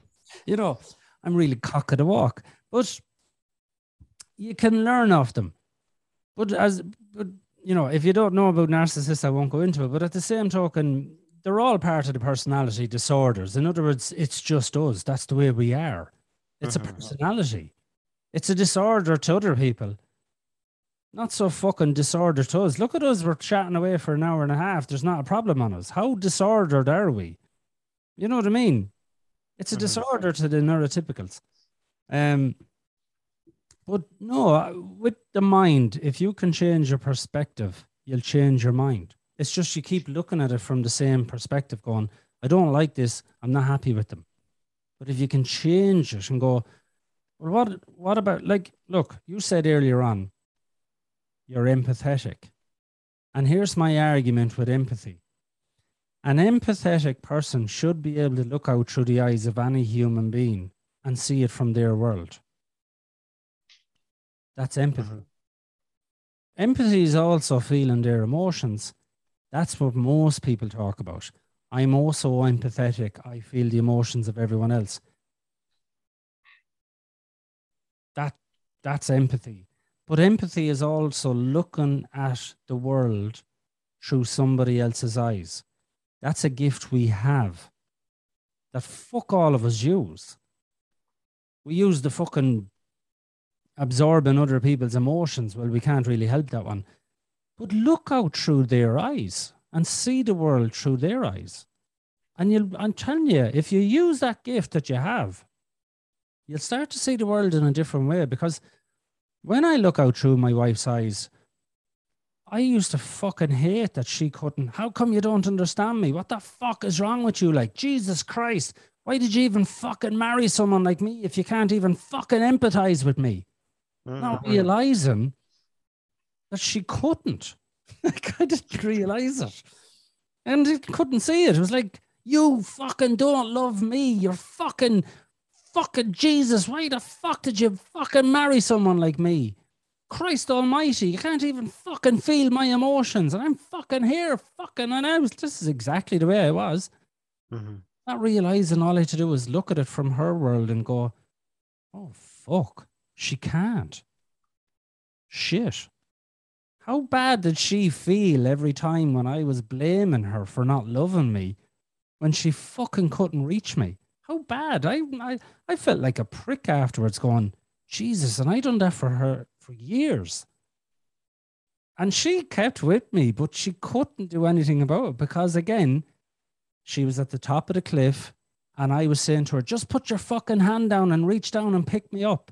And she couldn't how much pain is in a person when they love someone and they can do nothing about it? I didn't yeah. see it. I was just so obs- I was so absorbed in my fucking self. I was so absorbed with how you didn't love me and you didn't fucking care for me and you didn't fucking acknowledge my feelings. I couldn't see the fact that she couldn't. I maybe this is a little off. It's kind of off topic. Um, I'm curious just because I did have a thought for a second oh how like exciting it would be to create a podcast and talk to people whose minds are similar to mine. I'm wondering if you feel like there's anything you've learned. Is there anything that any doors that have kind of opened up and and new perspectives that you've gained from talking to different people I've become a way better person from chatting to people with BPD. Way better. Like, I'm becoming a better person on a daily basis chatting to people with BPD because I'll tell you why. I'm chatting to you this evening. When I'm chatting to people like you, when I say people like you, I mean it in the utmost respect. when I'm chatting to people, I look at ye like you're my children. Right? So I literally like I'll, I'll tell you a story in a second. It's it's fucking mental in its own way. When I'm chatting to anybody, I picture my child in that position. And I'm trying my best to see could I help them out of that position because they're like my, you know. So when I'm chatting to you, I'm literally looking at my son going, what would you do if your son was in this position? How would you help him? So it's kind of it's it's forcing my mind to try and come out with something. And you see, that's why I'm so open and so honest because it's like chatting to my son. If you, my so you do have a son. I do, yeah. So it's it's like if I'm chatting to a son of mine, going, if he came to me and said, "Look, Dad, fucking, you know, I'm having this trouble. You know, I'm texting people at four o'clock in the morning. I'm I'm having trouble where I think some people just don't love me or I don't feel they love me enough. I would I'm tell this is the podcast. This is what I would say to him. And this is how I'd say, and I thought your mother didn't love me, and to try and make him see it from a different perspective. So have I how I'm growing so much with the podcast because each person I'm talking to, I will give them the exact same respect as if I was talking to any of my children. I would want to help them as if they were my children. Are you ever afraid um, that your children might end up having BPD as well? I, I hope all of them get it. It'll be I'll be fucking shocked if they don't. My I'm almost positive that both my sister and I got it from my father. Um, but he was diagnosed as bipolar and I think it might have been a misdiagnosis. He was very um, against just seeing ther- a therapist or like being yeah. diagnosed or anything. He really hated the idea because he had like a very two dimensional idea of like what um, mental illnesses. He, to him, if he got diagnosed with anything, he was crazy and he didn't want to be labeled as crazy. Um, how, how old is your father? He is Ooh, I really should know this, huh? Uh, he was about 15, 16 when I was born. So he should be in his 40s now. Okay. How old 50s, are you? Maybe maybe 50s. I'm uh I am about to be 30. So he's about 46. Okay, right, okay. Yeah. Yeah, he's young mm. for hmm. for a dad. Yeah, yeah.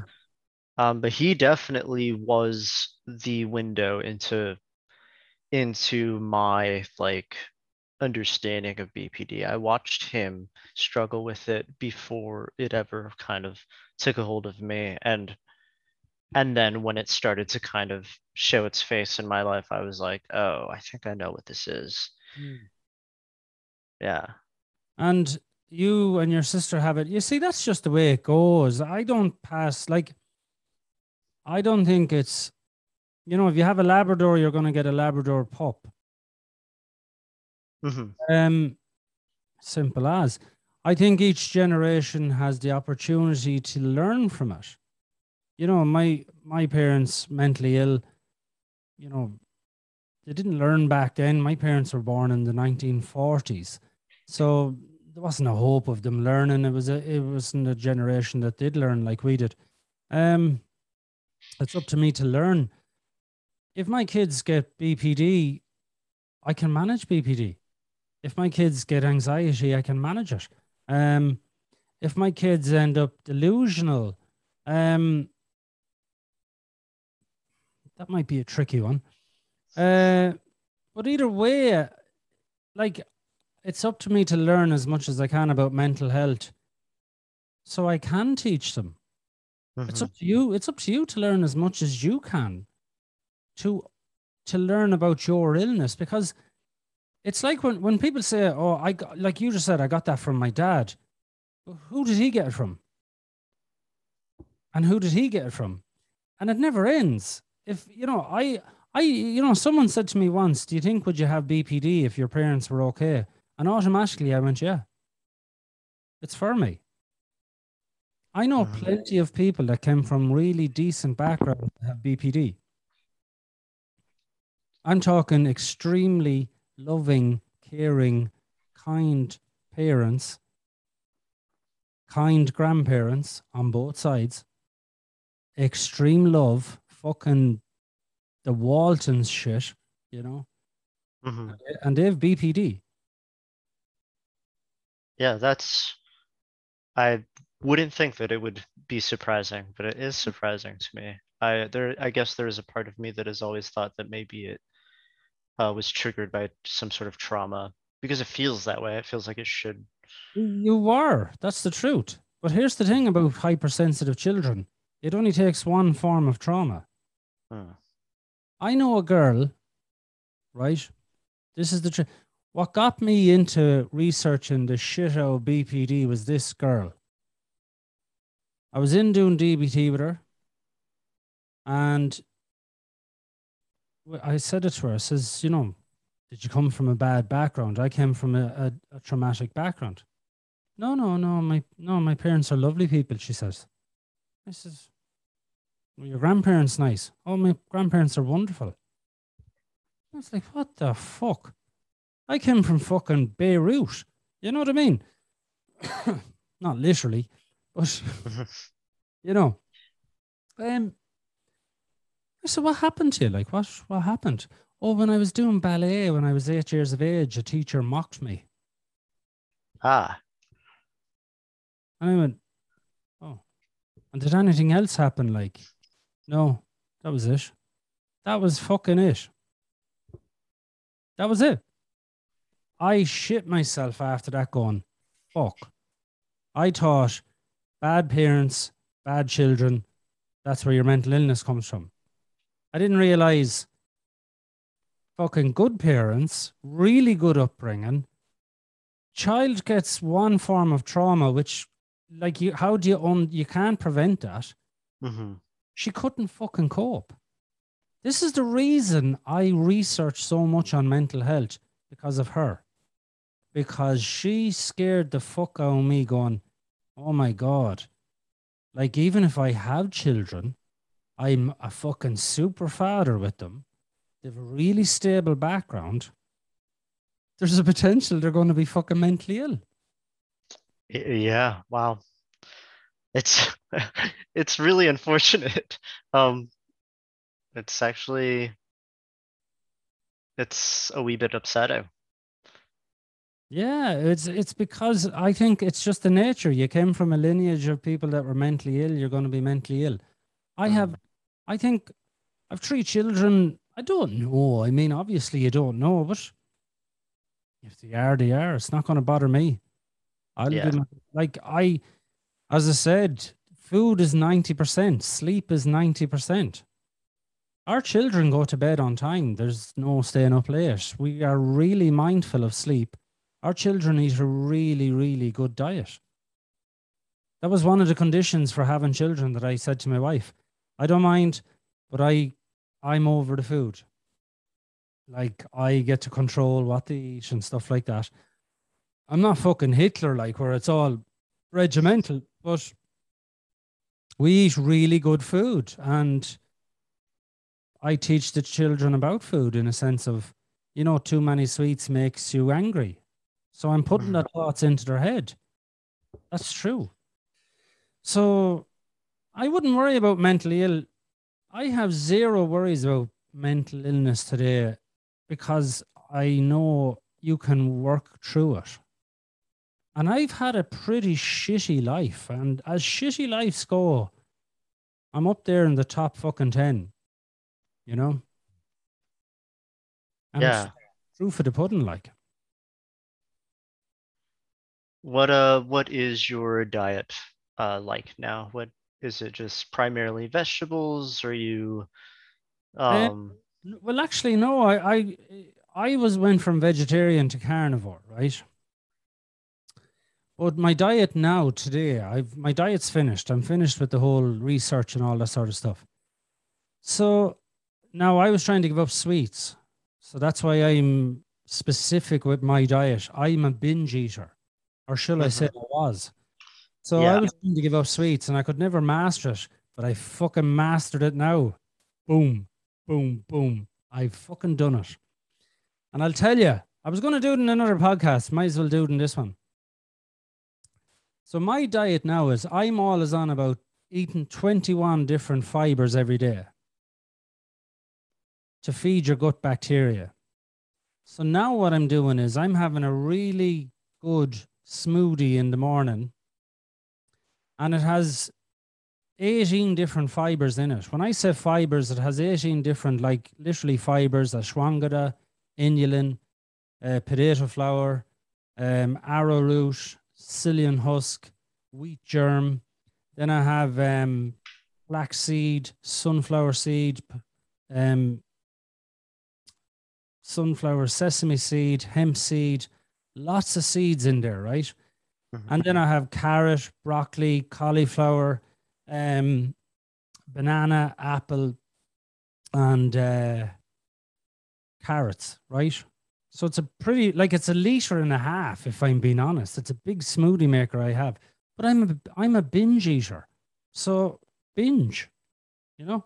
So I'm drinking like three glasses of that in the morning, and that's now my breakfast. So I'm getting all of my carbohydrates in in the morning. And then at lunchtime, I'll have two tins of sardines. And in the evening time, I'll eat a plate of meat with like maybe onions, mushrooms, and garlic, peppers in there. So it's really a high carb diet in the morning, and then meat, and then meat with onions, mushrooms, peppers, garlic. And I don't crave sweets anymore and I'm fucking delighted I don't. So I haven't eaten sweets in like over 13 weeks. Okay. Yeah. Yeah, I don't I mean I when I was a kid I had a pretty intense sweet tooth, but I haven't really had a hankering for any dessert in in a long while now. Um and I love to cook, so I like the idea of of getting better about my diet. I think right now though I, a lot of what I eat is is uh, drenched in salt and fat, and I could probably do better about that. no harm in salt and fat. Everyone is yeah. worried about salt and fat. There's no harm in salt and fat. Um, there's not. Like it's it's it's what's mm-hmm. harmful is what you're eating. If it again, if it's if it's a whole food, I love salt and I love fat. There's no harm in it. You know, fat is only fat. It's only an energy source, really. If you're burning it off, it's okay, but it's the ice cream, it's the chips, it's it's the takeaway. I'll have one takeaway a month. Okay. So I do. So once a month I have a takeaway. That means 95% of the time my meals are whole food, non-hydrogenated fat meals. Because hydrogenated fat is your fast food. So I have 12 meals a year where there's hydrogenated fat. That's the problem, is the hydrogenated fat. We can't break down hydrogenated fat because we didn't, it's a, it's a man made fat. So my meals are all whole food meals. And I went from vegetarian to this new diet. I feel great on both. You know, someone asked me the other day, so which diet works? Both.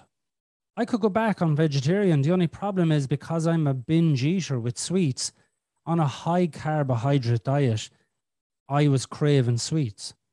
Mm-hmm. See, now I'm eating the carbohydrates in the morning and I'm working and I'm burning off that. And then it's just fat and fat. It's fat and protein, fat and protein.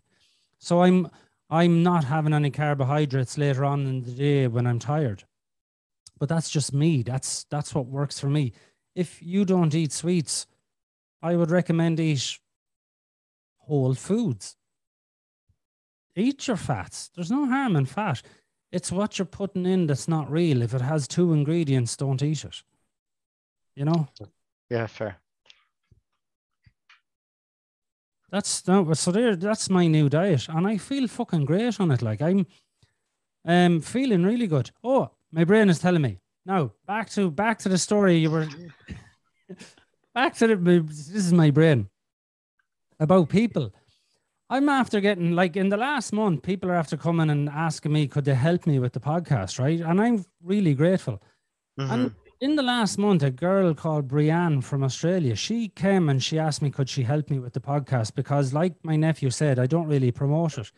So she's actually promoting the podcast on Instagram and Facebook, and she's she's killing it, to be honest with you, because I'm not like that. She's she's really fucking doing a great job. And then a girl from New York came and said, Hey, you know, could we write some blogs and you know, people put up their stories and share their stories. And so she's doing that.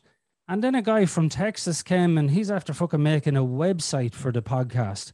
So I'm really grateful because they're all kind of part of the you, me, and BPD now. And I'm loving it because this is the weirdest fucking thing on the planet.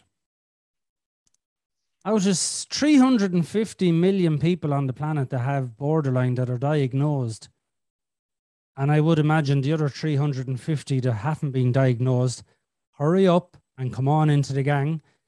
Um, out of the 350 million people, these three people have the fucking same personalities of my children.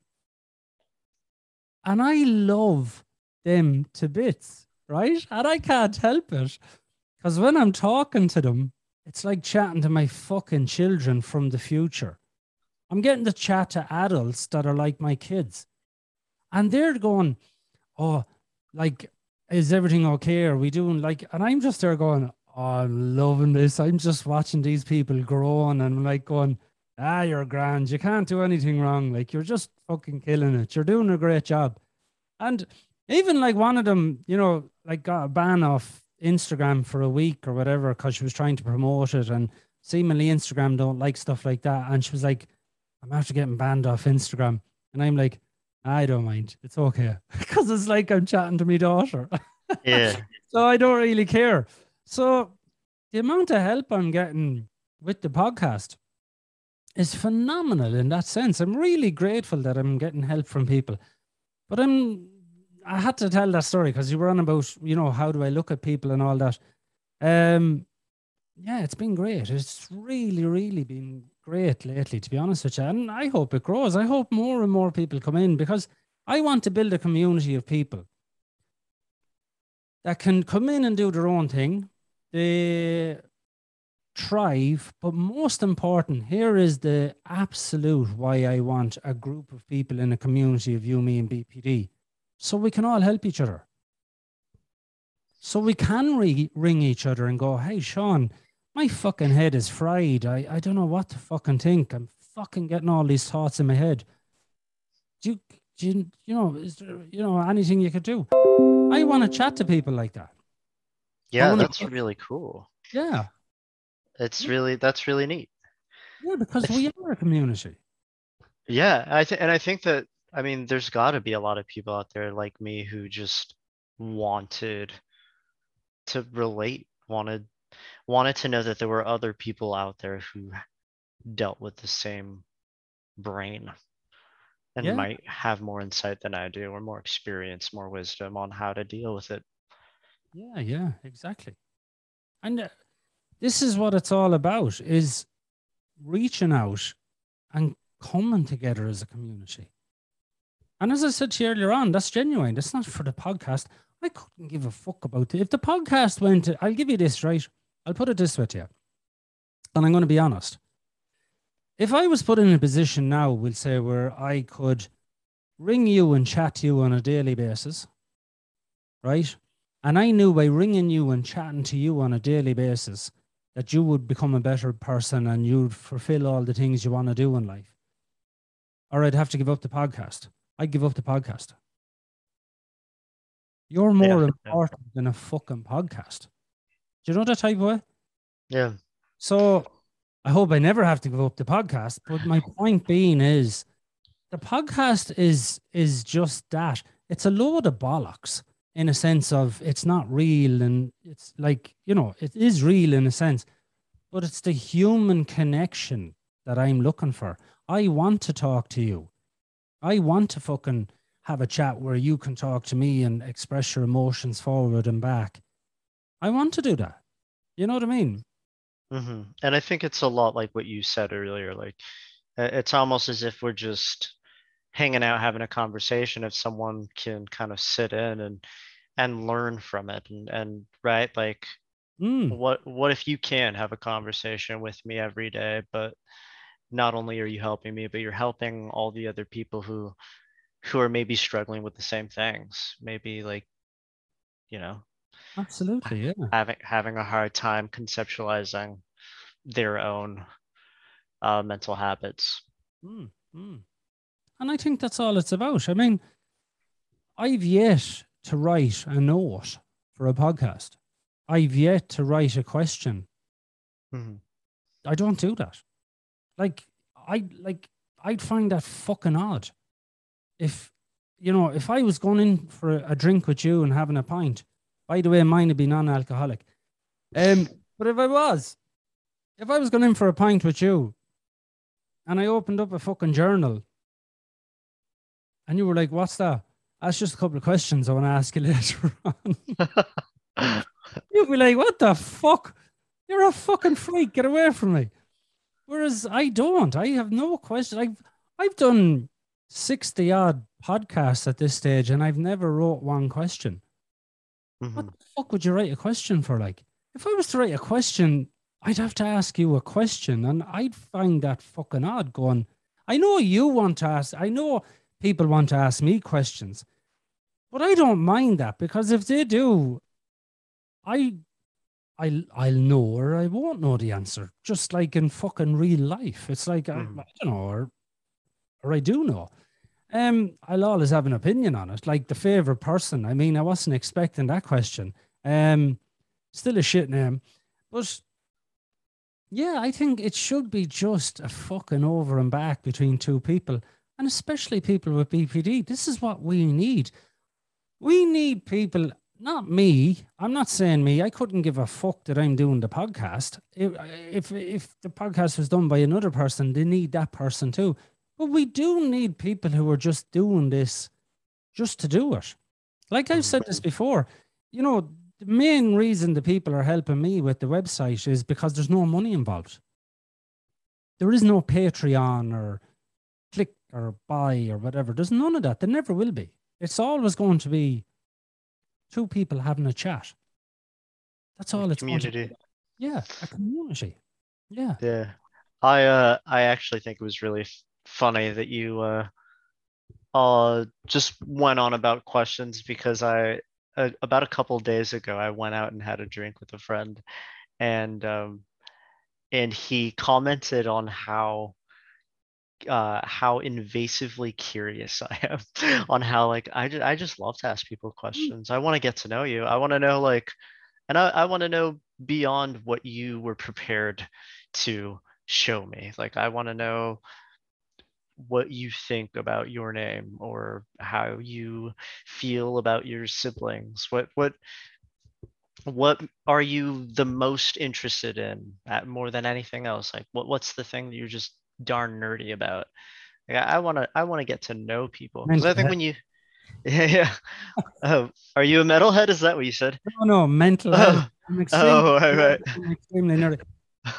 I see absolutely nothing wrong with that. I'm the same way.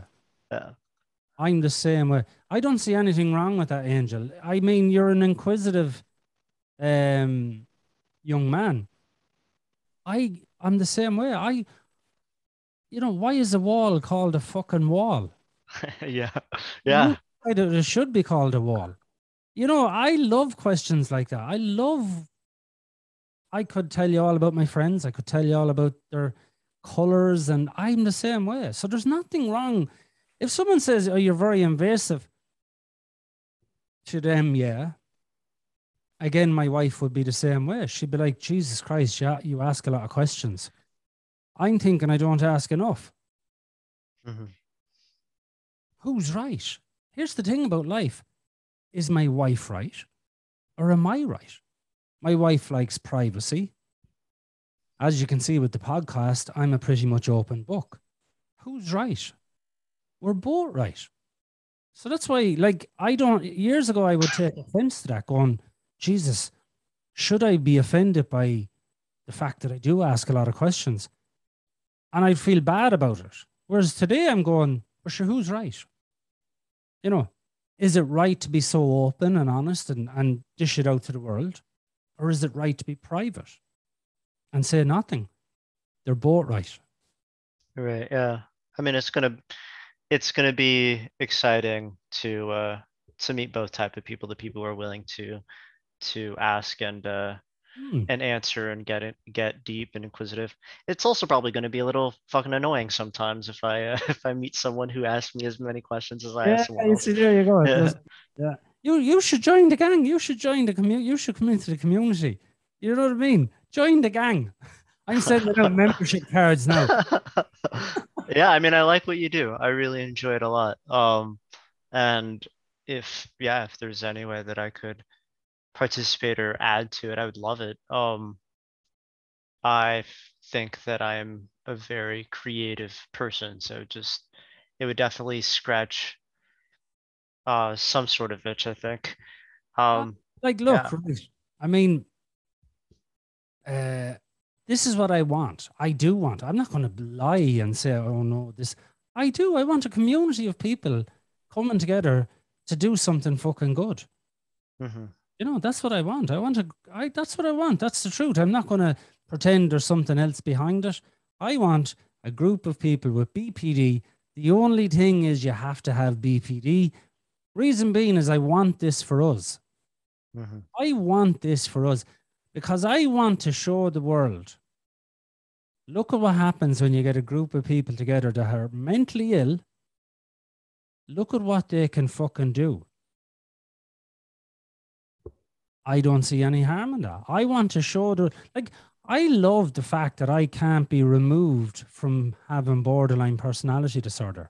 I'm going to have borderline personality disorder for the rest of my life right? I fucking love that because I'm a really moral human being. But I'm a borderline, as they call them. Mhm. I fucking help people. Thankfully now with with um, you know, Brianne and Erica and, and Gavin and there's another girl in Florida and hopefully she's going to come on as well and she's going to be doing up meals. Um because what I want to do is build a massive community of people where we all help each other. And nobody's the big fucking honcho. I mean, I was only chatting to them the other day and we were chatting about Instagram and stuff like this. And I was like, yeah, no, that's your gig. What? That's your gig. But sure, you have the final word. No, no, I don't. But it's your name. It's not my name. It's you. Me and BPD. I was very Mhm. clever in thinking up that name years ago. I thought about that name about 10 years ago when I knew I wanted a community of people to work with each other. It's you, me and BPD, not fucking me, you and BPD. Yeah.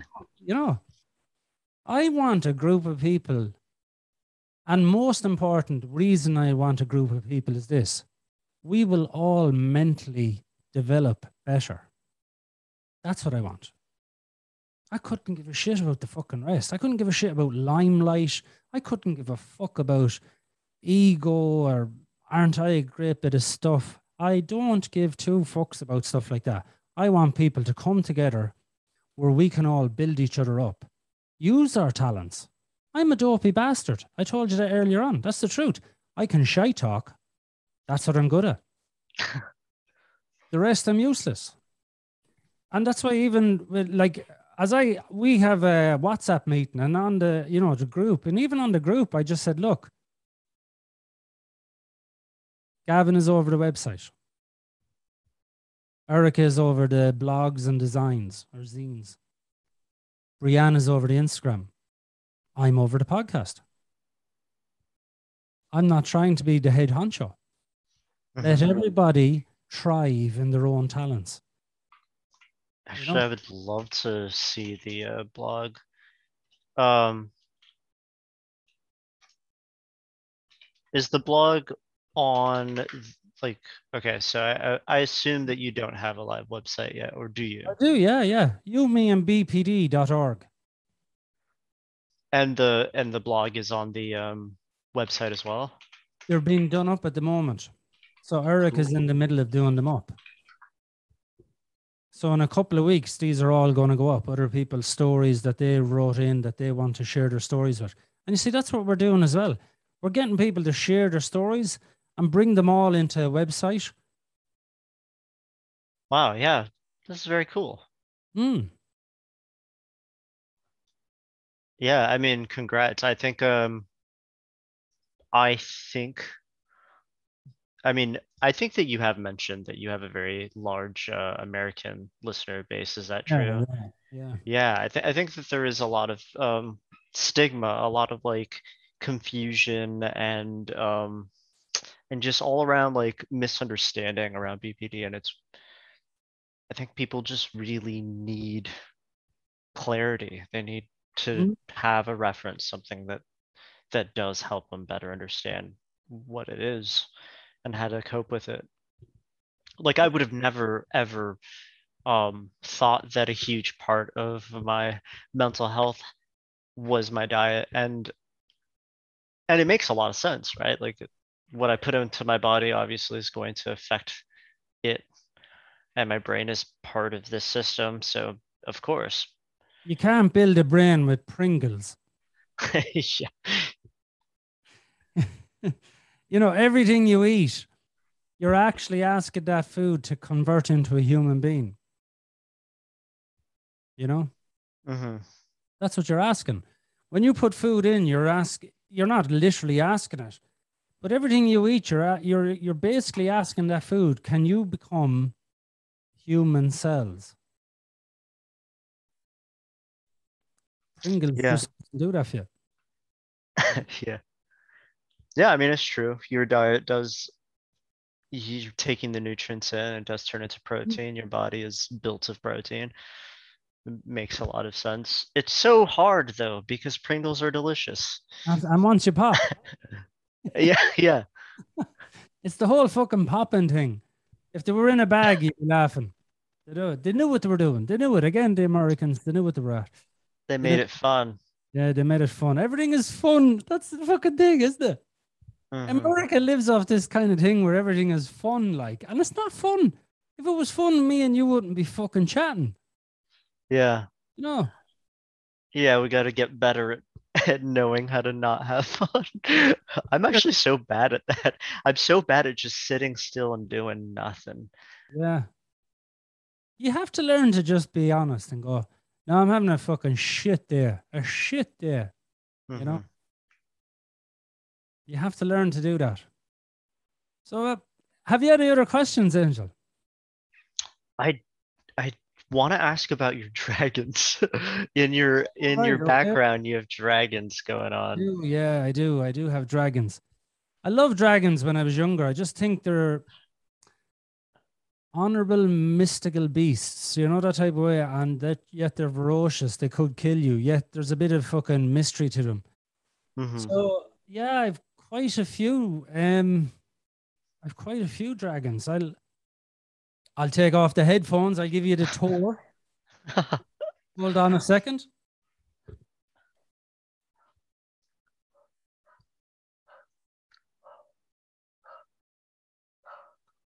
Oh wow, there's a lot of dragons.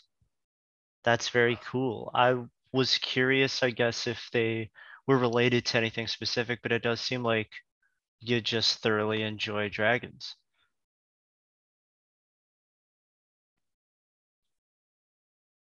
Ah, we've discovered the nerdy side.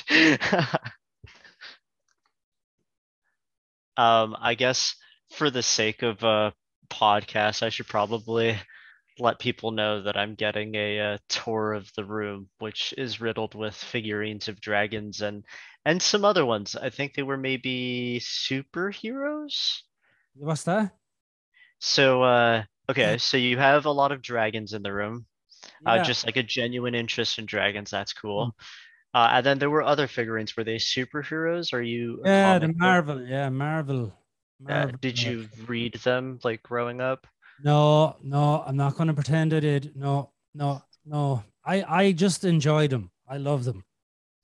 Just Yeah. I, Say I'm that nerdy. No, I'm not down that far. oh, I am a fat nerd. My, I would ask. Well, my parents were pretty poor, so Mm. they wouldn't buy me comic books. but I would convince them to drop me off at the comic book store and I would just sit there and read and then Oh, put them back on the shelf yeah, and then get picked up and leave.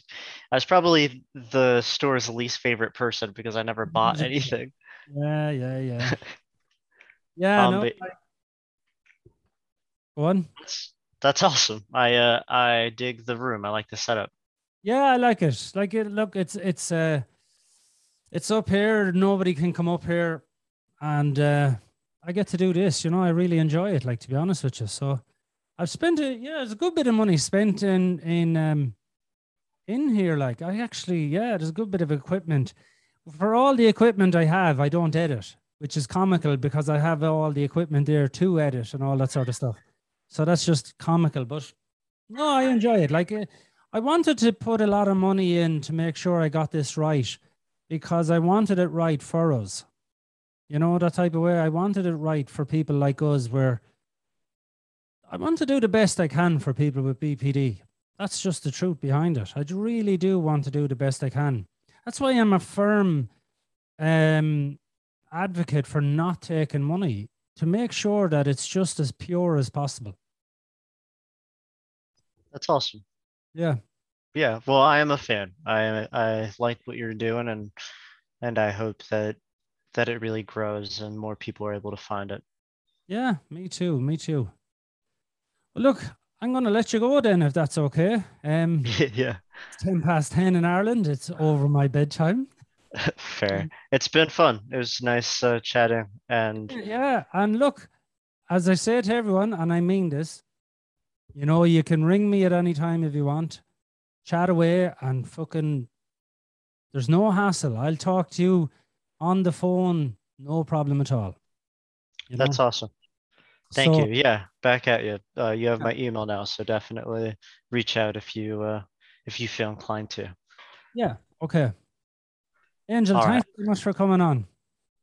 Thank you. Yeah, thanks for having me. Okay. Take care. Bye bye. Bye bye.